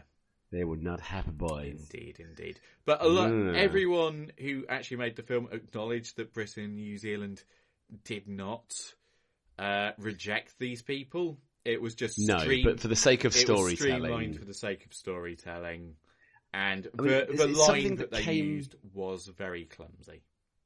Yeah, it's something they kind of addressed with Hamilton um, about how there are certain liberties taken with the historical accuracies, but they've got that the makers of the art have got like a couple of hours to hold your attention and to entertain you and tell a story. So they can't get too bogged down in making sure it's absolutely perfect. And if Ridley Scott had just said this, people would not be so pissed off with him about Napoleon. so however, I don't know what the fucking problem is like. Were you there at the time, historian? No? Our mon. Our. Our. So who's to say that Napoleon did not fire a cannon straight at the pyramid? You don't know it. Yeah. Oh, uh, Ridley. Fun. You're crazy. Oh, man. Ridley. Damn Quite. Um, Paul Grey Mare, she ain't what she used to be. That's Ridley Scott. I mean, Sorry. yes. Led Zeppelin is in this film as well. Yes, I thought you'd like that. Yeah, when the levee breaks. Yeah. And it's a kind of it's a really good way of kind of tying together the the drama that's coming with um, the kind of appreciation for Western culture, and oh, it, it, it fits really well. I do like it when they seamlessly fit in a Led Zeppelin song. Isn't Just that 'cause. just after the mission's been called off? Yeah, but they don't know that. I know, I know they don't know that. But, um, And it's yeah, yeah. you've also got Sultans of Swing by Dire Straits. yeah. Some Rolling Stones and some Van Halen. When I was in a band, one of our first gigs was just as, as a pub, and it wasn't very well attended. It was like an afternoon slot, and they just had some speakers outside. And somebody was like, "Hey, can you do Sultans of Swing by Dire Straits?" And I was like, "No, we literally can't," uh, because you know it's a very well put together song with some amazing guitar solos, Which and you I'm hadn't a, learned. I'm a 19 year old twerp. uh, but that's by the by. Um, what else? I think um, it- it's always nice to see Bryan Cranston in a film This was during his uh, uh, Breaking Bad pomp. doing his Breaking Bad pomp. You've still not seen Breaking Bad, I Bad, have you? not, no. Oh, why I? But with you getting back into Netflix, Your chance is coming. huzzah! Uh, you won't watch it. Probably not. I haven't started Game of Thrones. I mean, But that's the thing, because everyone's like, "Oh yeah, yeah, watch Game of Thrones, go watch Game of Thrones," and then the last season is just like, "Ah, no, never watch Game of Thrones." Well, it's you don't to leave. You don't want to live with the disappointment. no. It's so frustrating when it's so good, so good, so good. Oh God, after I, really? After I sent you pictures of the Game of Thrones tapestry from Belfast and everything. and purposely not read through it to avoid spoilers. Ho hum. oh well. All I really know is what happened to the White Walkers all of a sudden. And then, yeah. But I don't know what that means. Ah, So, yeah.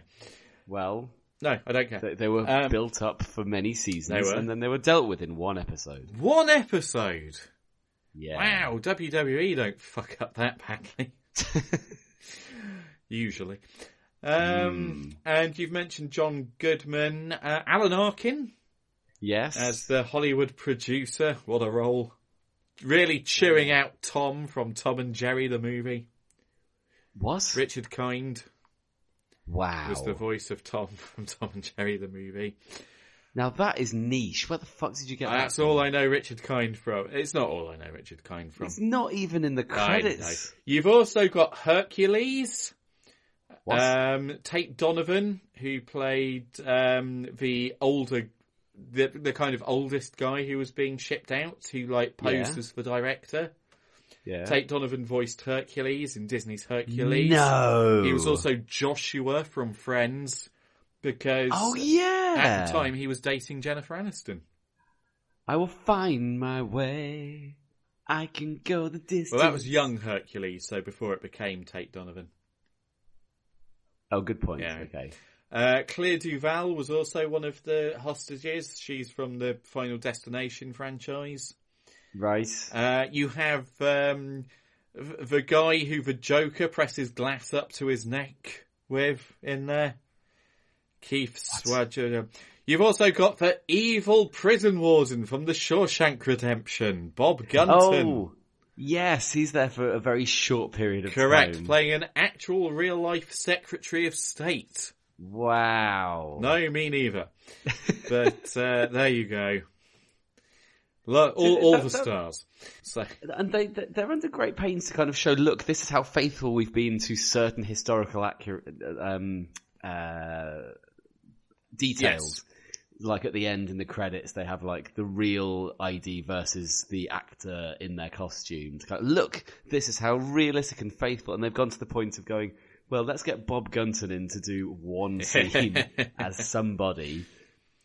And then, yeah, it, it does ring a bit untrue to kind of show the historical accuracy and then be very historically inaccurate. But bloody eh, hell, he's still alive. What? Bob, Bob What? Gunton. Yeah, he's eternal. I mean, he's 78, but he's 78. He's not going anywhere. true enough. He was in um, Ghostbusters. No, he wasn't. Afterlife. Oh, I've not seen that one. Yeah. And I need to see that one because um, they've got a new one coming out with James Acaster in Okay, that trailer looks shit.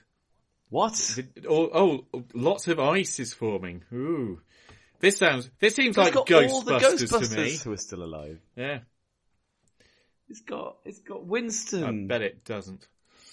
It does. Okay, you might have seen a different trailer, but It does. He's in it. It's got Dan Aykroyd. It's got Bill Murray. yeah, It's got um, Ernie Hudson. okay. It's got them all. It's got James Okay, Acaster I'm not as watching well. Um, And Finn Wolfhard. yeah, I, yeah, there we go. There, we, I, knew- that's the reason. Because Stranger James Things has taken over fucking Ghostbusters. Ooh, Well- shudder. anyway. Uh, Argo, anything more to say about Argo? I like Argo. Budget, $44.5 million. Dollary dues. Uh, it's not Australian. Uh, it's and a box office of 232 million. So financially Wow. very successful. And we probably said this before, but uh, critically hugely acclaimed. Mm. Um, you know, you can get Oscars without being critically acclaimed, but uh, this one was very well received, and um, I think a very good film. Yeah. Mm. Very, very good. I enjoyed it a lot. Lovely stuff. Right, uh, well, we'll uh, drop in a clip from Argo. Fuck yourself. Uh, and then, so you need to see the film. Yes. In fact, yeah. I'll, You- you I'll probably need to see. I'll, I'll need to put in a clip to explain what I just said. Um, but uh, yes, uh, when we come back, we'll talk about the uh, very controversial career. That is to say, people are very split on him. Uh, Ben Mm. Affleck. Yes. Aliens and robots? Yes, sir. You're telling me that there is a movie company in Hollywood right now that is funded by the CIA? Yes, sir. What's wrong with the bikes again? We tried to get the message upstairs. You think you think this is more plausible than teachers? Yes, we do. One, there are no more foreign teachers in Iran. And we think everybody knows Hollywood people. And everybody knows they'd shoot in Stalingrad with Pol Pot directing if it would sell tickets. There are only bad options. It's about finding the best one. You don't have a better bad idea than this?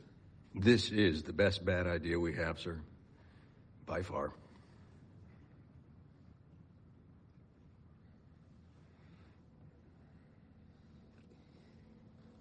The United States government has just sanctioned your science fiction movie. Thank you, sir.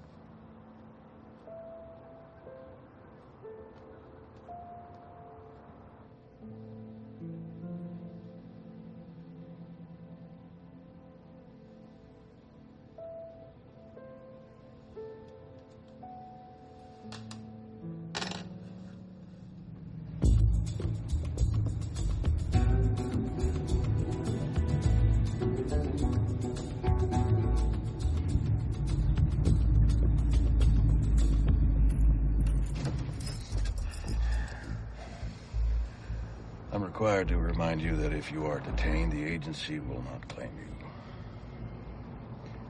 Barely claim me as it is. You're in case of, Scoot? It's just Christine. Should have brought some books to read in prison. No. They'll kill you long before prison. Thanks for the ride. Yeah. So Ben Affleck. Shut it. Ian. I want you to stop. Uh, sorry. I just wanted to do that line from uh, Day to Day. You carry on. I see. you can start again if you want. When did you first become aware of Ben Affleck? Oh, we're still going on. Um, Yes. I, uh, as as a person, as a thing, I don't think it was until that uh, Family Guy joke about how Ben Affleck and Matt Damon wrote Good Will Hunting together, and he was the the studious one, and Ben Affleck was the the stoner. Yeah. Um, that I kind of realised. basically farted and said, "That's my contribution to Good Will Hunting." oh, quite right. Yeah. Yeah. Which may be fairly unfair. I I've got to say, know. Seth MacFarlane has a nerve.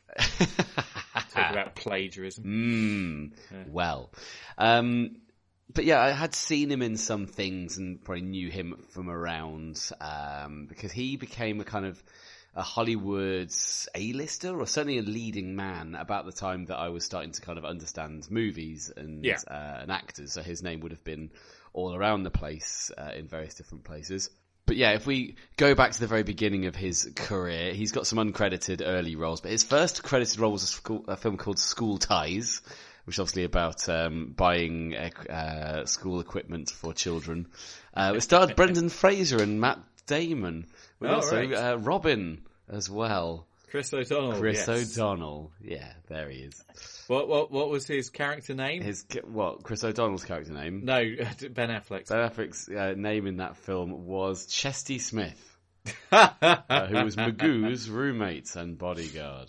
Yeah. Yeah, anyway, that's by the by. Um, then he had some other things. We've obviously talked about uh, Mallrats, uh, where he had a big kind of outing in and around there. He he then had uh, his first starring role in a film called Glory Daze in 1995 um, with contemporary Sam Rockwell, uh, and also featured Jonathan Rhys Davies. Give me Brexit. uh, you know, Launching into the question time audience. Quite right, yes. Um, but there he is. But also Matt Damon and Brendan Fraser. Oh, hello. Ah. Wait a minute. Uh, they're kind of in there. Oh no, yes, yes, yes. Um, then Chasing Amy and Good Will Hunting. So 1997, a banner year for him. Um, in terms of, you know, a, lo- a lot of money and a lot of acclaim in so forms of Chasing Amy making a big investment and Good Will Hunting being a good thing. We should um, very briefly say this is a, a bit of a spoiler as to Mm. our Matt Damon choices, but we are covering Good Will Hunting next month, Yes. so we'll we'll talk more about that properly. But we're not glossing over the fact that he wrote it. he was one of the lead actors, and for the screenplay, him and Damon won an Oscar. Indeed. So it was a huge springboard uh, into Hollywood for them. Yeah, and we'll come back to it again next month. Um, sure will. But under that point, he's now kind of steamrolling ahead. He was in last month's pick Shakespeare in Love. Yep. Uh, with his little pathetic moustache. Uh, he was also his, in a, his weird goatee. a yeah. weird little goatee. Yeah, very odd for the 14th century. 15th, no, four, 16th century. Thank you. Uh, he was also in a film called Phantoms, which I'm uh, aware that you wanted to briefly mention, brother. He Affleck was the bomb in Phantoms. Aha. That's a Kevin Smith joke. It's oh, it's as, as funny as Chasing Amy. Um, Wow. yeah. Uh, and then he was also in aforementioned Armageddon. Uh, yes, uh, Bruce Willis month. for Bruce Willis month, uh, and again he is the heartthrob, young romantic lead, the romancer of Liv Tyler. Um, and Shit, was it Liv Tyler month? Oh, Can't I remember. I can't remember. I'll, I'll check. You you keep going. Anyway, um, then 1999, Dogma is uh, another collaboration between him and Kevin Smith, where he plays an angel with Matt Damon. Yep. I think he's a bad guy in that film, He is. isn't he? Yeah, I remember very little about it. Uh, and then a film called Forces of Nature, which is the first of a string of rom-coms slash just being top billed for a lot of different films. It was Liv Tyler Um. Liv Tyler. My there you bad. go. Good. Uh, so Forces of Nature, 200 Cigarettes, Bounce, they're all films where he's right at the top of the game. Um, Reindeer Games as well, where he uh, helps Santa to try and deliver presents around the world Now, in uh, less than 12 hours. That film was received very badly. Tell me why. I, d- Is I don't, because I don't um, know why, the other actually. reindeers used to call him names? Um, it was him and former hard subject Charlize Theron Oh no. And Gary Sinise. and Danny Trejo Oh yeah. from Muppets Most Wanted. Good night, Danny Trejo. what fun. So yeah, the 2000s, 2001, so on, he is full on front and center leading man role. Um, where he's either top billed or in amongst some quite high profile names, um, leading to Pearl Harbor in 2001, big bombastic blockbuster leading man guy. Um, he was a producer, his first producing credit in Stolen Summer, uh, a film that he produced about a Catholic boy uh, with Mike Weinberg in it. Yeah, me neither. Uh, but yeah, he, he started at trying to think about other things apart from directing and writing. Uh, it's a film called Changing Lanes. He was an incarnation of Jack Ryan. He was. In The Sum of All Fears. Taking over from uh, previous last subject Harrison Ford. Yes. Have we done the Harrison Ford month? Uh, no, not yet, but we Shit. did cover Patriot Games Yes. in Sean Bean month. That's right. Uh, that was the sequel to Reindeer Games. No, Yeah. no. uh, it's, it's Reindeer, then Patriot, then Invictus. Harrison Ford, he himself had inherited the Jack Ryan mantle from uh, Alec Baldwin. Oh, yes. Yes. Ah, there it is. Hooray, hooray, hurrah. Um, he was uh, another executive producer in a few different films in the early 2000s before he then took his first shake into the supermarket. No, the super What the superhero Winston? genre. He played Aldi in. Uh, nah. he played um, the the second best incarnation of Matt Murdock on screen. Right. Um, in the film Daredevil, Mm-hmm. um, which was very well received. Or wasn't, I can't remember. Uh, but uh, not- I've, I've, I've not not seen that film. You have though. I mean, the thing is, um, the cinematic cut um, wasn't great, but Right. it is one of the films where a director's cut was released, uh, Okay. and I have that on uh, DVD, and, And? it is uh, a lot better. Ah, okay. People involved were his uh, future wife or future ex-wife, uh, Jennifer Garner, uh, Joey Pants. Mm. Michael Clarke Duncan as the Kingpin. Indeed. And uh, Colin Farrell as Bullseye. Bullseye. Indeed. There he is. Um, now, that very same year, what might be described as the, the, the kind of decline or the beginning of the decline Ah, in Paycheck. his fortunes. Paycheck, uh, where he played Mike. Ch- no, oh, he was with Aaron Eckhart and Uma Thurman in that film. So, oh, and Michael C. Hall as well. Yeah, Dexter. Dexter, quite right. But uh, he famously starred in a film called Gigli. Yes. uh, with his then wife or future wife. Future wife, because they didn't get married at that time in their relationship, but they had a very high profile Yes, relationship right. that got mocked by everyone. Yes, mm, it was a very poorly received film uh, with Ben Affleck and Jennifer Gigli. Lopez. Gigli. He played Larry Gigli. Mm. Uh, I've not seen that film, surprisingly. Have you? I have a feeling Jennifer Lopez played a lesbian. Which uh, has Oh, very no. big chasing Amy vibes. No, he's not. Oh, I'm God. just looking at it now because I've never seen uh, the film before. Yes, so Jennifer God. Lopez plays a. he hasn't learnt his lesson. Was it directed by Kevin Smith? No, some guy called Martin Brest. well, that's hilarious. I know it was also written and produced by him. Let me Wow. just see how many other films he did. Oh shit, he did the original Beverly Hills Cop wow. and Midnight Run well. and Meet Joe Black. well. So Gigli did for his career if it was the last film he ever directed. So he died penniless. oh dear. Possibly, who knows? Well, well, that could be a. That's not hilarious, right? So moving Jennifer swiftly on- Lopez month. Jennifer Lopez. Fuck off. um, we are not covering the music video to Jenny from the Block. uh, aforementioned Jersey Girl uh, in 2004. Um, with the, the raising of somebody, and there's George Carlin and blah Yes, blah blah blah yep. blah. Yes, indeedles. Um, then he is in Clerks 2, uh, cameoing back in a Kevin Smith film in the whatever verse. hilarious, hilarious stuff. And, and some more kind of lead roles uh, into the late 2000s, but he's now doing quite a lot of directing of things uh, and just writing. He's starting to maybe take a bit of a step back.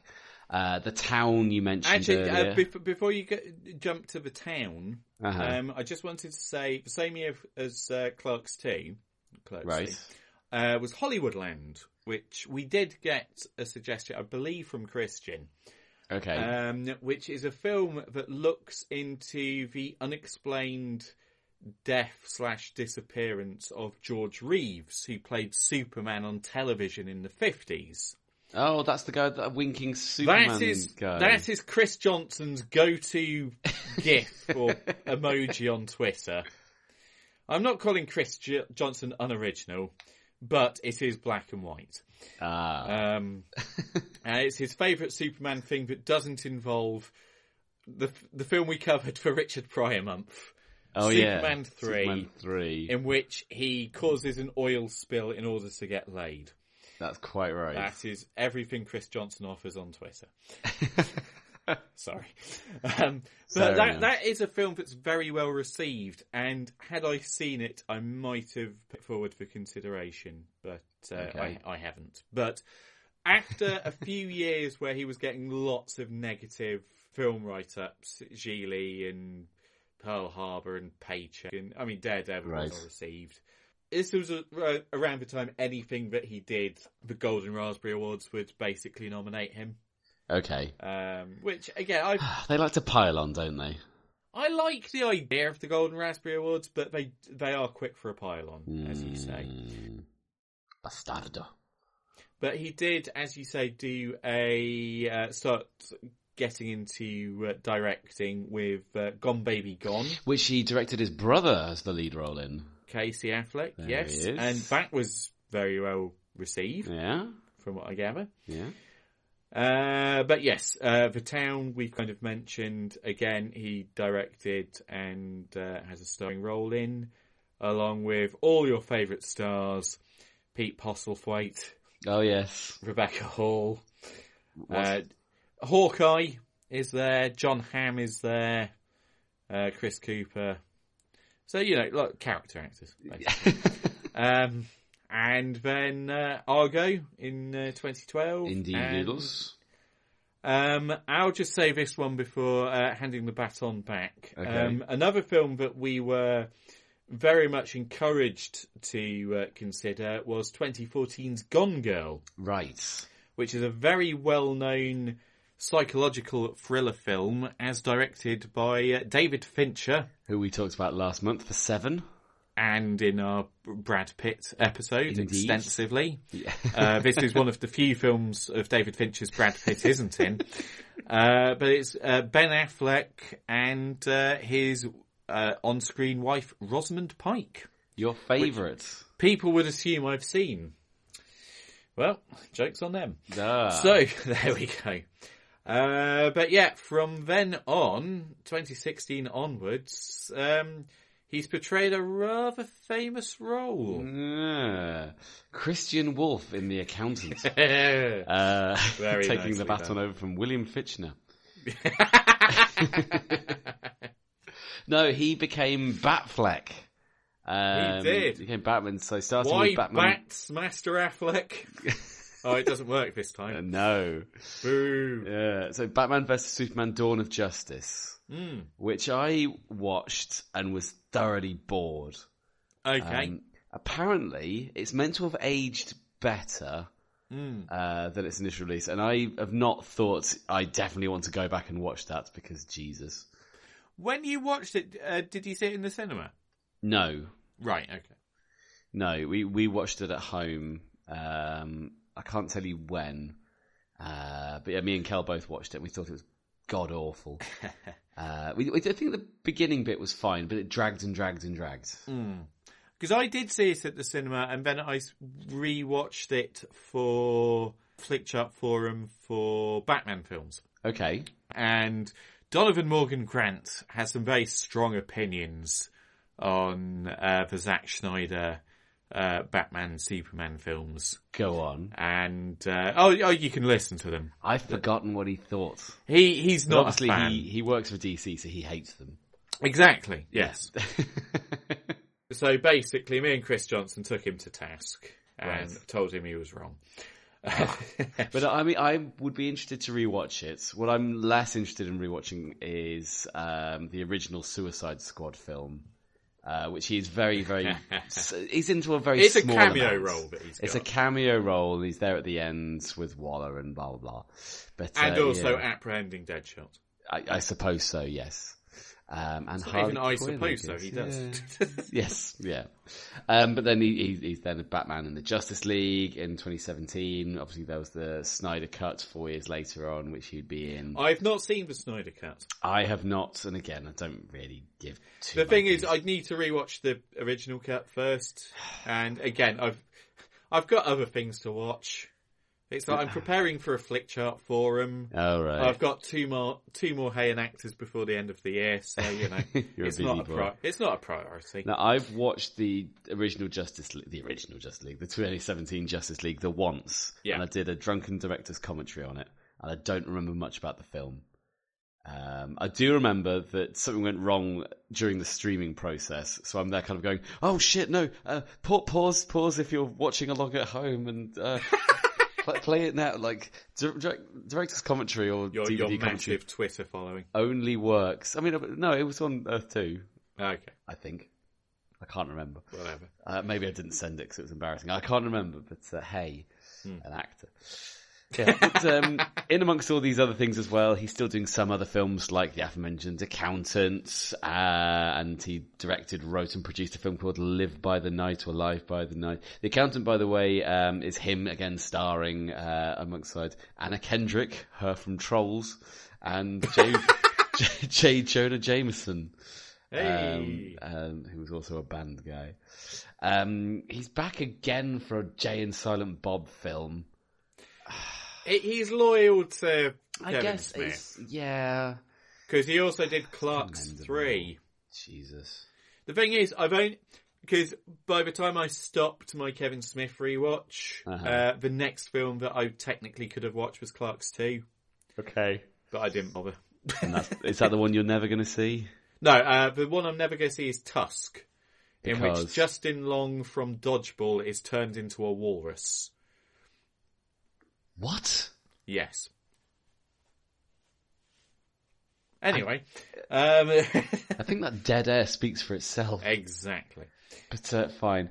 He uh, wrote and produced a film called The Last Duel a couple of years ago. Um, Yeah, I remember hearing about that. And yeah, uh, produced by Ridley Scott, or directed by Ridley Scott. Rather Oh, it's produced by him. historically inaccurate then. Yes, and I think that was one of the kind of things that came out against it is that he was very vocal about, no, who gives a fuck? Were you there? Who who cares? He's- Irish now. uh, North Shields via Ireland. why I? Yes. Uh, to be sure. um, and then uh, his final, hopefully, um, version version of Batman in the Flash um, this year. Okay, I've not seen that, but I- and I've no it's just down as cameo. Yeah, Yeah. it's probably one of the kind of CGI nightmare characters. I right understand. Yes, Yeah, yeah. I I just don't want to see it. I'm interested in seeing it, and there's there's one more film I think we should probably bring up, Go on. Oh yes, of course. Jennifer Lopez halftime. just because we were considering talking about it uh, on on the show. Right. Um, it's the film Air, right. which is directed by Affleck and has him and Matt Damon in supporting roles, Mhm. uh, alongside uh, former Haas subject very recently, Viola Davis. Quite right. Uh, it's to do with um, the uh, Air Jordan, the Air Jordan brand. yes, and how that got off the thing. ground. Well, well, he jumped and then he he, he did a six slam dunk. Oh, That's how that got off the ground. that's right. Yeah. You and your basketball lingo, you. Yeah. Dribble. and uh, don't travel. well, you have two kids. but so they're both beyond dribbling now. Tri- well, you'd think so. anyway. Okay, um, so that's going yeah, he- over the filmography. What what about Hmm. the you know career at large? It's like Well, he's what, what what impresses you about him, or just what stands out about him?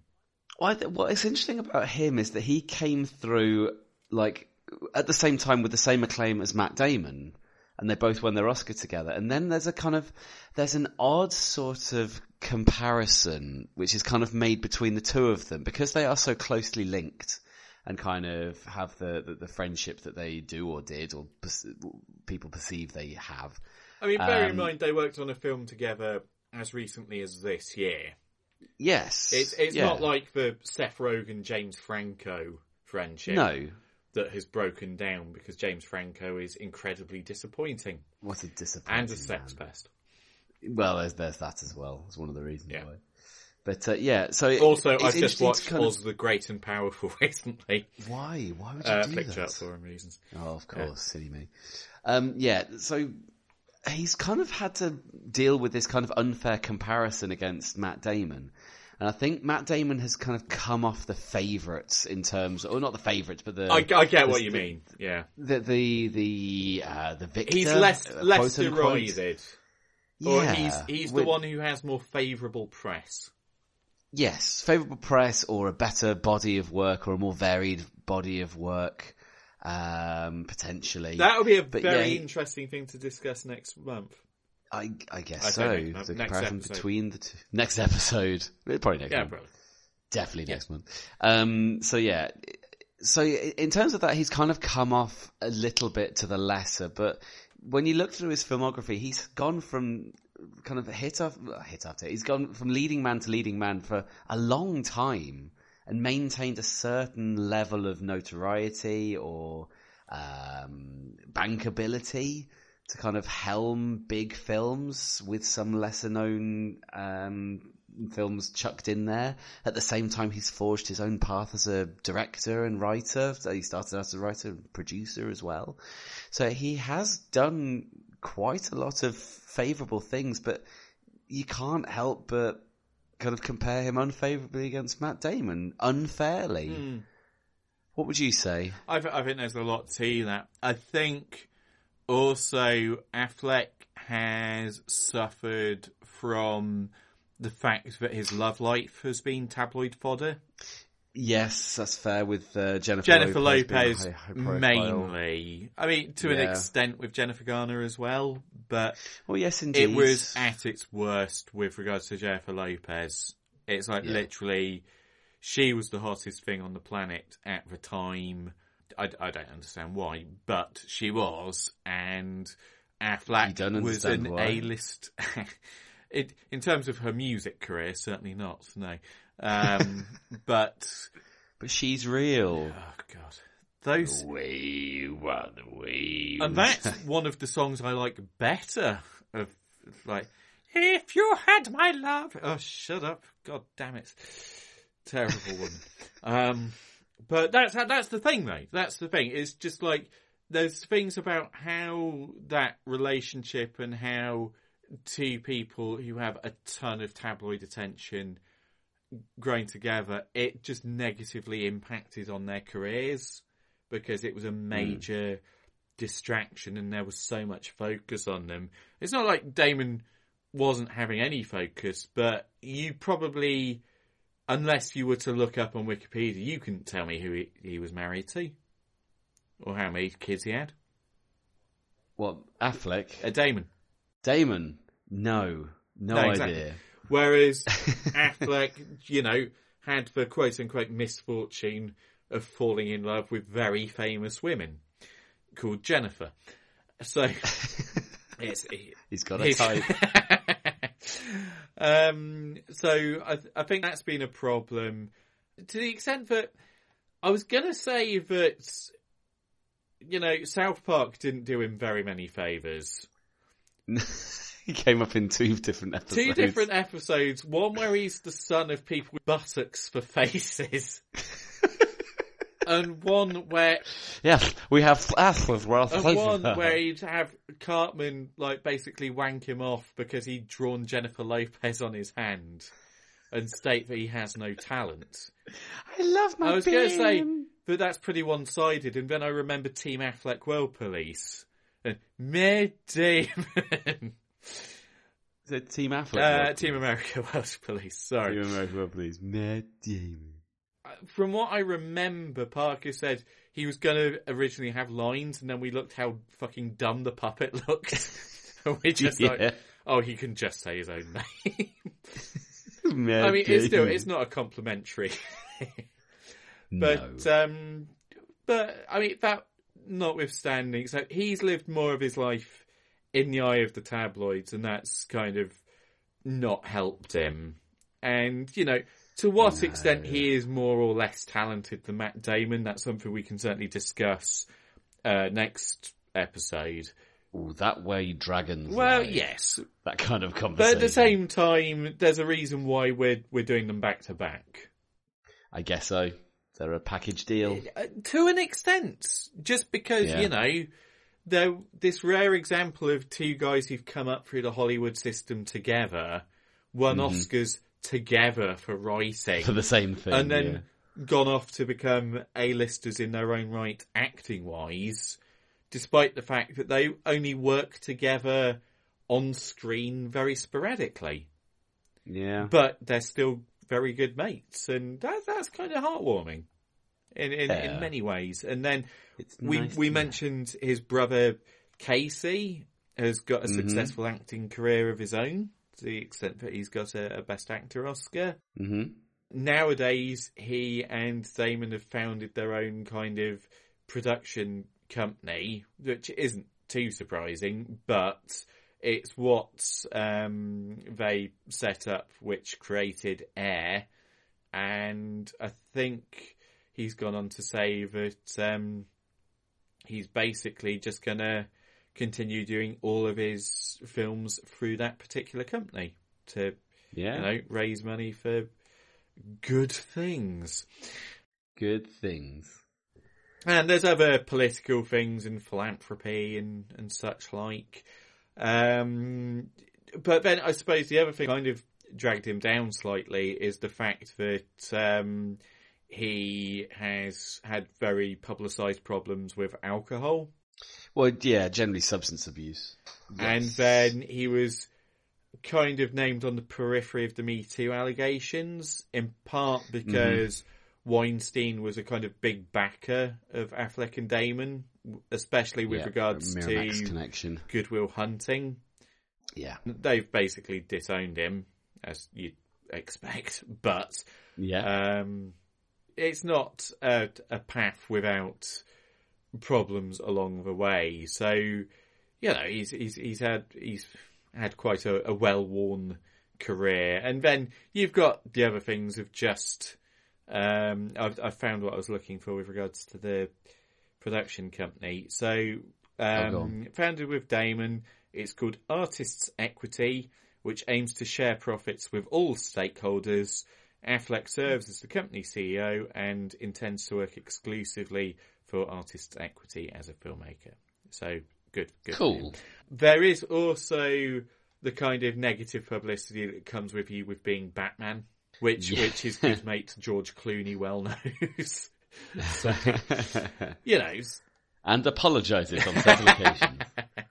Like the Canadian government about Bryan Adams. So yeah, so he's an interesting figure. I think it would be too kind to call him a great actor, but I'd say he's always seemed perfectly serviceable for what he's done.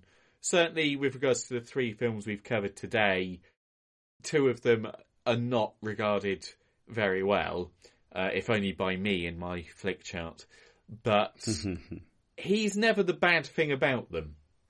No, I think that's fair to say that he he puts in a serviceable performance in everything he's in. Fair dues. So, it's uh, a, a very cheering thing to say, but we have feedback with regards No. to Ben Affleck. Hooray! Who's it from? Well, um, we, before we get to the nonsense, Oh. we're going to get to the Ben Affleck specific feedback, Okay. or as the MP3 is titled, Ben Alfeck. and it's a welcome return to hear from the Vicarage of Org. Hooray! How I've missed them. Oh, go fuck yourself. Well, welcome to the Cutback Club, Pandy. I got my snip 18 years ago and I've never regretted it. oh no, thank you. I mean, I regretted going for the local rather than the general anaesthetic, but anyway, that's one live performance I won't forget in a hurry. But enough of my plumbing. Say what you like about Affleck, he was the bomb in Phantoms. Yeah, yeah, I've not seen the Phantoms, but it, it, I was a big fan of Kevin Smith films back in the noughties. Yes, you used to wear your baseball cap backwards. I did. I went through a phase of that. Oh, yes, wow. absolutely adored everything he did for a while, uh, including Chasing Amy, which I've not seen for many a year. This year, I rewatched Mallrats and Jay and Silent Bob Strike Back, which I absolutely adored. That was my favourite one. Yeah, neither of those have aged well, and I No. dread to think how Chasing Amy has aged. So I'm not going to touch it with a barge pole, I don't think. Well, from what I can remember, basically, a whole screenplay written by somebody who doesn't understand the concept of bisexuality or pansexuality. Can't remember. Don't want to revisit him.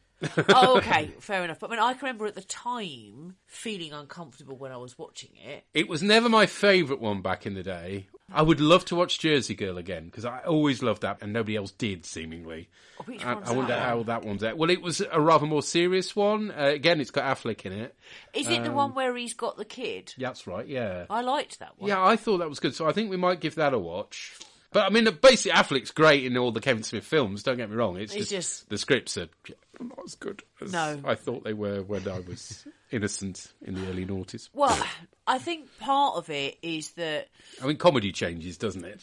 Yeah, but also, I mean, Smith, I think, if I remember rightly, I think it's his brother who's gay. And a lot of what he was trying to do was challenge the homophobia he found in his culture Mm. at the time. So, Doesn't do it very well though, particularly not in Jay and Silent Bob Strike Back. But anyway, let's let's move on No. from Kevin Smith because this is supposed to be about be about the Affleck, isn't it? it is. I like him. Yes.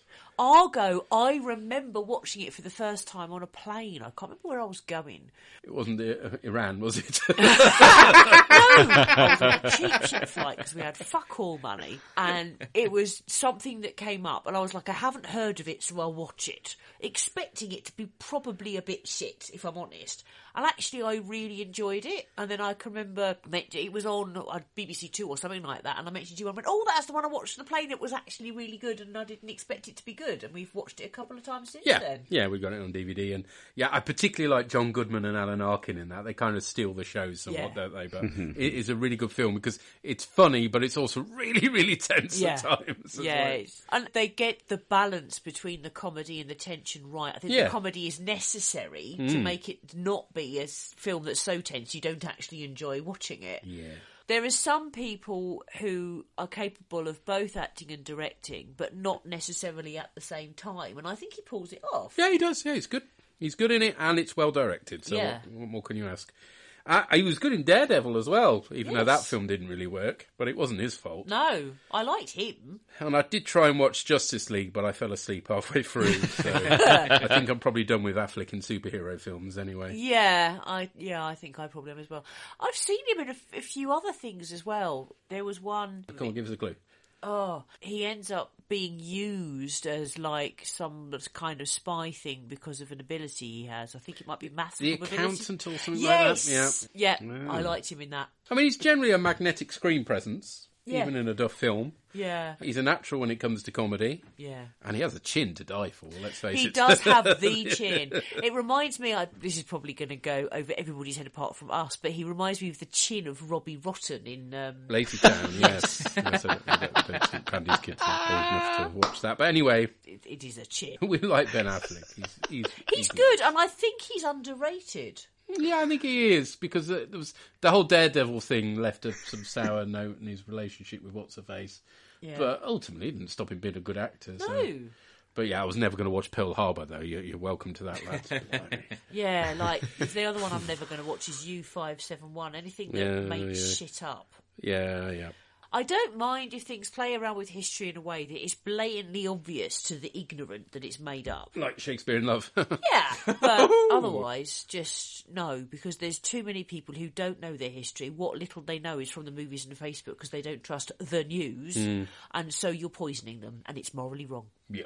I think probably Ian agrees with me as a historian. I suspect that he and I are on a similar page. Why have I got s- s- bagpipes playing in the back of my head? I'm not sure. Anyway, catch you next time, hopefully. Take care. Bye. Bye. I don't know why I've got bagpipes playing org. I mean, I'd like to recommend a new end of uh, episode song. We are number one. Hey there, Robbie Rottenchin. Oh my god. Uh, no. Ah, come on. I'm, I'm aware of uh, Lazy Town. Now look at this net that I've just found. when I say go, get ready to throw. What what, what country is Lazy Town from? Scandinavia. All right, that country. that country. Yeah. Throw it at him, not me. ah. Thank you so much for that. Yeah. That's made me smile so hard. and, you know, they share a lot of our opinions on a lot of They that. do. Yeah. About trying to address kind of gay, um, uh, ah, what's the word? Uh, bashing, I guess, in the 90s, but doing it cock-handedly. Homophobia. Cack-handedly. Yeah, there's that. But I said gay, so I was trying to think of the Uh, right word to go with it that means the same. That's what I said in the end. Okay. Uh, thanks for that. But uh, yeah, uh, and as a historian, yes, As a historian, absolutely, Anne Marie. yeah, Absolutely. excellent. So there's no more feedback. Uh, we can talk That's about our quite true. next our next So, episode. um, the on you you might recall, listeners, that we had um, a brief uh, email come in about Will Smith. Um, Oh, yeah. whilst, whilst we were recording, and um, unfortunately, Mike wasn't able to forward them quite as quickly for the rest of the recording. So there are one, two, three, four, five others. they were they were sent within a space for about five minutes. I, I, I can imagine. Um, whilst we were recording because I found I was by the end of last episode. You probably tell by my voice. I was very tired and quite bored, um, and had switched off to whatever bullshit you were talking about. so um, I had started sending emails in Such as uh, with the idea that Hi guys, long time listener here, just letting you know you're both great, especially Pandy. Cheers, Pandy. And that's email number one. Email number two, hi again. It's me again. I forgot to mention that Ian is pretty good too. But that Pandy is something else. Whoa. Pandy. Should mention that Pandy was recording with ball trauma at the time. I wasn't even drunk. Email three, subject line, Orson Welles. Hi guys, wasn't he on Garfield and Friends? Pabdi. I think someone uh, misspelt their own pseudonym. Orson was one of Garfield and Friends, yes. That's what I thought. Uh, subject line Gwyneth Paltrow. Hi. Gwyneth is a nice name and all, but it's tricky to spell. I think it should be Gwyneth. Cheers, Pablo.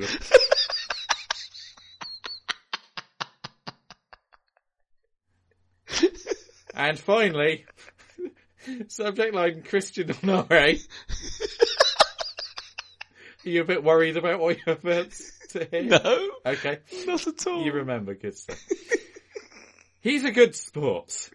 Tall, dark and handsome with a love of Disney, Pokemon and Harry Potter. Well, two out of three ain't bad, lol. Do you have any plans to cover his filmography? Many thanks. Plan though. So, thank you, Anne Marie, Christian's film because getting actual feedback stops shit like that coming through from a tired and emotional, oh, I definitely wasn't drunk, Pandy, My stomach hurts. from your, your own work. My own jokes. I know. Oh, the vanity, the vanity. I'm a funny person. make me laugh. Okay. Well, join us next month on Hey an Actor, where me and the funny person we'll be covering. No, it's alright, you're good too. Oh, thank you. The funny person and his alright brother. Oh. For, for Matt Damon month. Do you remember the films we're doing, or should I just power on through? okay. So, um, the film which uh, the Orcs also had a hand in influencing with a, an email, because Anne-Marie noted that uh, she's not on Twitter anymore. Good for you. I am. Yes. Bad for me. Um, Uh. but, uh, Wait, what? Twi- twi- Twitter? What? uh, X. X, yes, of Yeah. course. You keep making that mistake. Where that South African racist um, uh, says his anti-Semitic things. Oh, yes. That's right, Joss Ackland. R.I.P. Diplomatic immunity will work in heaven, I assume. Ah. We're starting with the film that Pandy had never seen before, and that is The Bourne Identity. Yeah. Many of you will be thinking, hang on Ian, isn't it famously you who'd never seen The Bourne Identity? To which I say, yes, during the Hay and Actor years. Oh. But we're, we're long past that. Do you mean the Furious only years? I do mean the Furious End. Oh my god. Oh dear. well, Merry Christmas. Well, there's my ball pain excuse. Um, anyway, so yes, The Bourne Identity is what Pandy will be watching for the first time. Mm. And based upon what the orgs had uh, picked out, um, I, for the first time, am going to be watching The Martian. Ooh. The, po- Yes, I'm very excited to the talk about that. with potato poo movie, from what I The, gather. the potato poo movie. Yes, lovely stuff. Ah, it's so much more than potato poo. Well, I'll be the judge of that when we watch The Martian. And the joint review, and this kind of crosses over with this episode because it couldn't go without being mentioned. Uh, Good Will Hunting. Absolutely, we need to. And we thought it more pertinent to cover for Matt Damon month on the basis that he is Good Will Hunting. He's goodwill. Oh, I remember him being a bit potty mouthed, but uh, he's at the very least Will Hunting. Yes. Uh, as is Dave Probert whenever he has to record with Will Ackerman. So uh, I wish him some goodwill Ah, hunting yes. with a gun. What? Don't shoot Will Ackerman. Get your uh, feedback in on The Bourne Identity, The Martian, and Good Will Hunting lickety split, as we will be turning round our Matt Damon episode as soon as possible because we still want to get episode 100 done by the end of the year. Mm. So do that at hey at earth-2.net. That's hey at earth hyphen the number two dot net. Mm. Or make use of our Facebook page. Damn it! Yes. I'll do some, some more weirdo drawings if you use it more. Indeed. Why not put your favourite moment of this episode on there right now? Good stuff. Now, usually this time Ah, around, yes. we would be talking about uh, what we're going to do for the episode previous, notwithstanding it is quote unquote our December episode, of which yes. we never let slip who it's going to be. No. But I do have things to announce, but not just Mm. episode 100, but also for uh, for year 2024. Oh, yes. And Actor. Here we go. So this is very exciting. go. Very exciting, this. So, what I will say about episode 100 is uh, it will be two films of a person, and this time around it's going to be a subject who's been one of our favourite memes. And we're not going to give anything away. I mean, ah, it limits it to a few. Uh, we have done Orson Welles already. Oh, oh yeah, silly me. Sorry. um, we do have other memes, so um, think on it. Think on it hard. And then on in 2024, we are going to be doing actors we have already covered. Do over year, It's baby. the year of Redux. The year of Redux. We're going to have another go. The year of Redux. Because we fucked up some actors at the beginning of the show.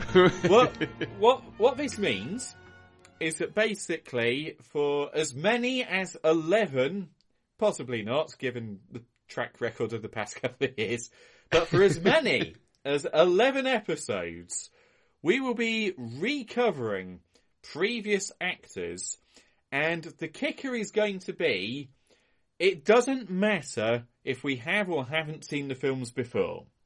It is Yeah. literally going to be not a homework pick, but a pick of the person in question. Too long have we been stymied by our own format Indeed. points. Now it's just for 2024, but so make as good a use of it as you can. We will be taking suggestions as to which actors we cover, although the first one is set in stone. And it's Will Smith. Emma Stone. No, it's Will Smith. Um, Yes, Will, Will Smith. because God knows The, episode we famously fucked we, up. we, we didn't choose the best Will Smith. And the time is right to talk about Will yes, Smith. Yes, there's never been a more Beloved. A man I mean- whose reputation has had no problems. is strength. exactly. He, he's won an Oscar since we last. Uh, Yeah. That's the biggest night of his career. exactly. That's all it will be remembered for. Mm. Indeed. So, uh, we will ask for uh, some Will Smith suggestions. Again, we will pick ones to give each other, but at the same time, we will still take soundings from uh, the forums and the fan base uh, as to the, the third review of the show. So, as I say, get your Will Smith suggestions in for that. As for episode 100, oh, it's going to be massive. So we've got the two films of uh, the subject matter in question, who will remain Yeah. nameless. And uh, we will also be doing uh, the regular things. We'll be doing the Tomlinsons. We'll be doing Christian's Festive Challenge. We'll also be looking back on the podcast because it's a Hooray. hundred episodes. We've been busy boys. Now, uh, one other thing, just with regards to the Tomlinsons, because usually there's a Tomlinson award as to who we should cover next year. Mhm. So that doesn't really quite work for next year because we will just be saying, look, give us ideas because we've we've got a certain amount of episodes to fill.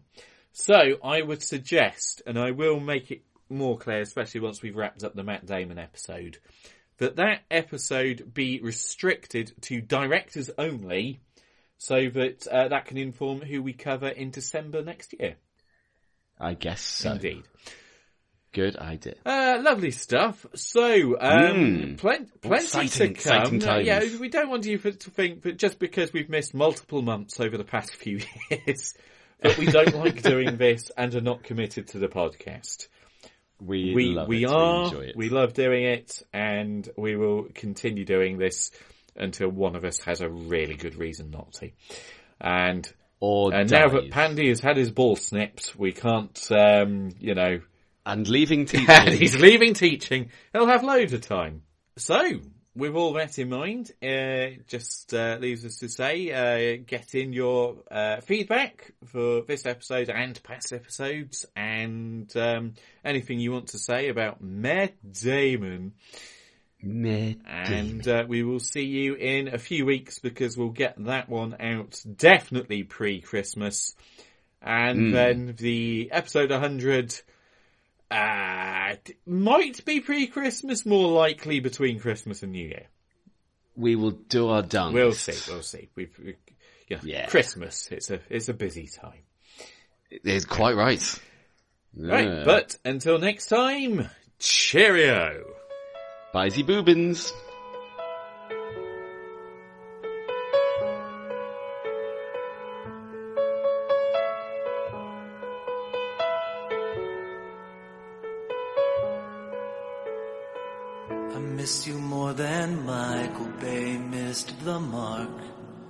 When he made Pearl Harbor. I miss you more than that movie missed the point. And that's an awful lot, girl. And now, now you've gone away. And all I'm trying to say is Pearl Harbor sucked. And I miss you.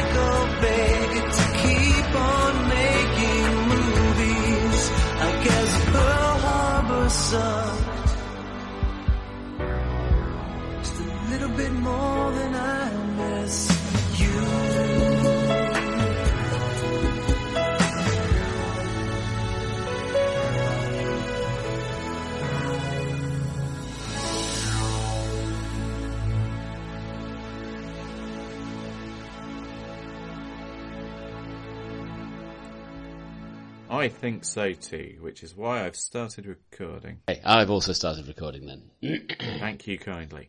Hello, Oh, and welcome to Hey. Well, I'm I'm introducing I know you, you are. And also uh, record uh, editing as well. What? I'm on. I'm. Oh, I'm. I. what You? You Editing a podcast? Never. I I am getting a new computer for free Black Friday. Oh, awesome. Cool. Um, as to what it is, I do not know. Um, but also, I'm currently on a week off. Oh, so, good for uh, you. I know. Excellent. It's this is one of those ones where you don't spend lots of money making you broke into November. oh, look, I'm broke in November. Oh, I will have a week off where I don't need to spend any money apart from Black Friday. I've been organising the staff Christmas do again, because Ah. of course. Obviously my last one doing that. And Yes. um, I looked at my bank account earlier and I, I decided to just pay the venue outright uh, and people could owe me. And Hmm. people haven't given me money back yet. So, oh my god, I'm like right up to my overdraft limit. Oh yeah, this is uh, this is bringing back uh, sharp memories of Richard Stagtooth. Oof. And Fisher never did pay me. Of course he Bastard. didn't. No, grifting. Anyway, so there's our outtake. Um, I haven't started yet. A damn Fisher is a grifting. I'm not telling you anything you didn't know. Wow. Getting the bus to your stake. To be fair, I wonder how much of the listenership have any idea what uh, Fiora's only is. Because, well, n- not not as an insult, but like it's now been deleted, right? Uh, it's come off the website. I don't know if it's off iTunes. Well, I mean, if if you downloaded it, it's not gone away or anything. I guess I, I have no idea. And bear in mind, most of our audience are people who've been with us for the best part of ten years. so- Wow. Probably. They've, they've heard us mention it in passing. I mean, I don't know the demographic for certain. Ah, write in and tell us.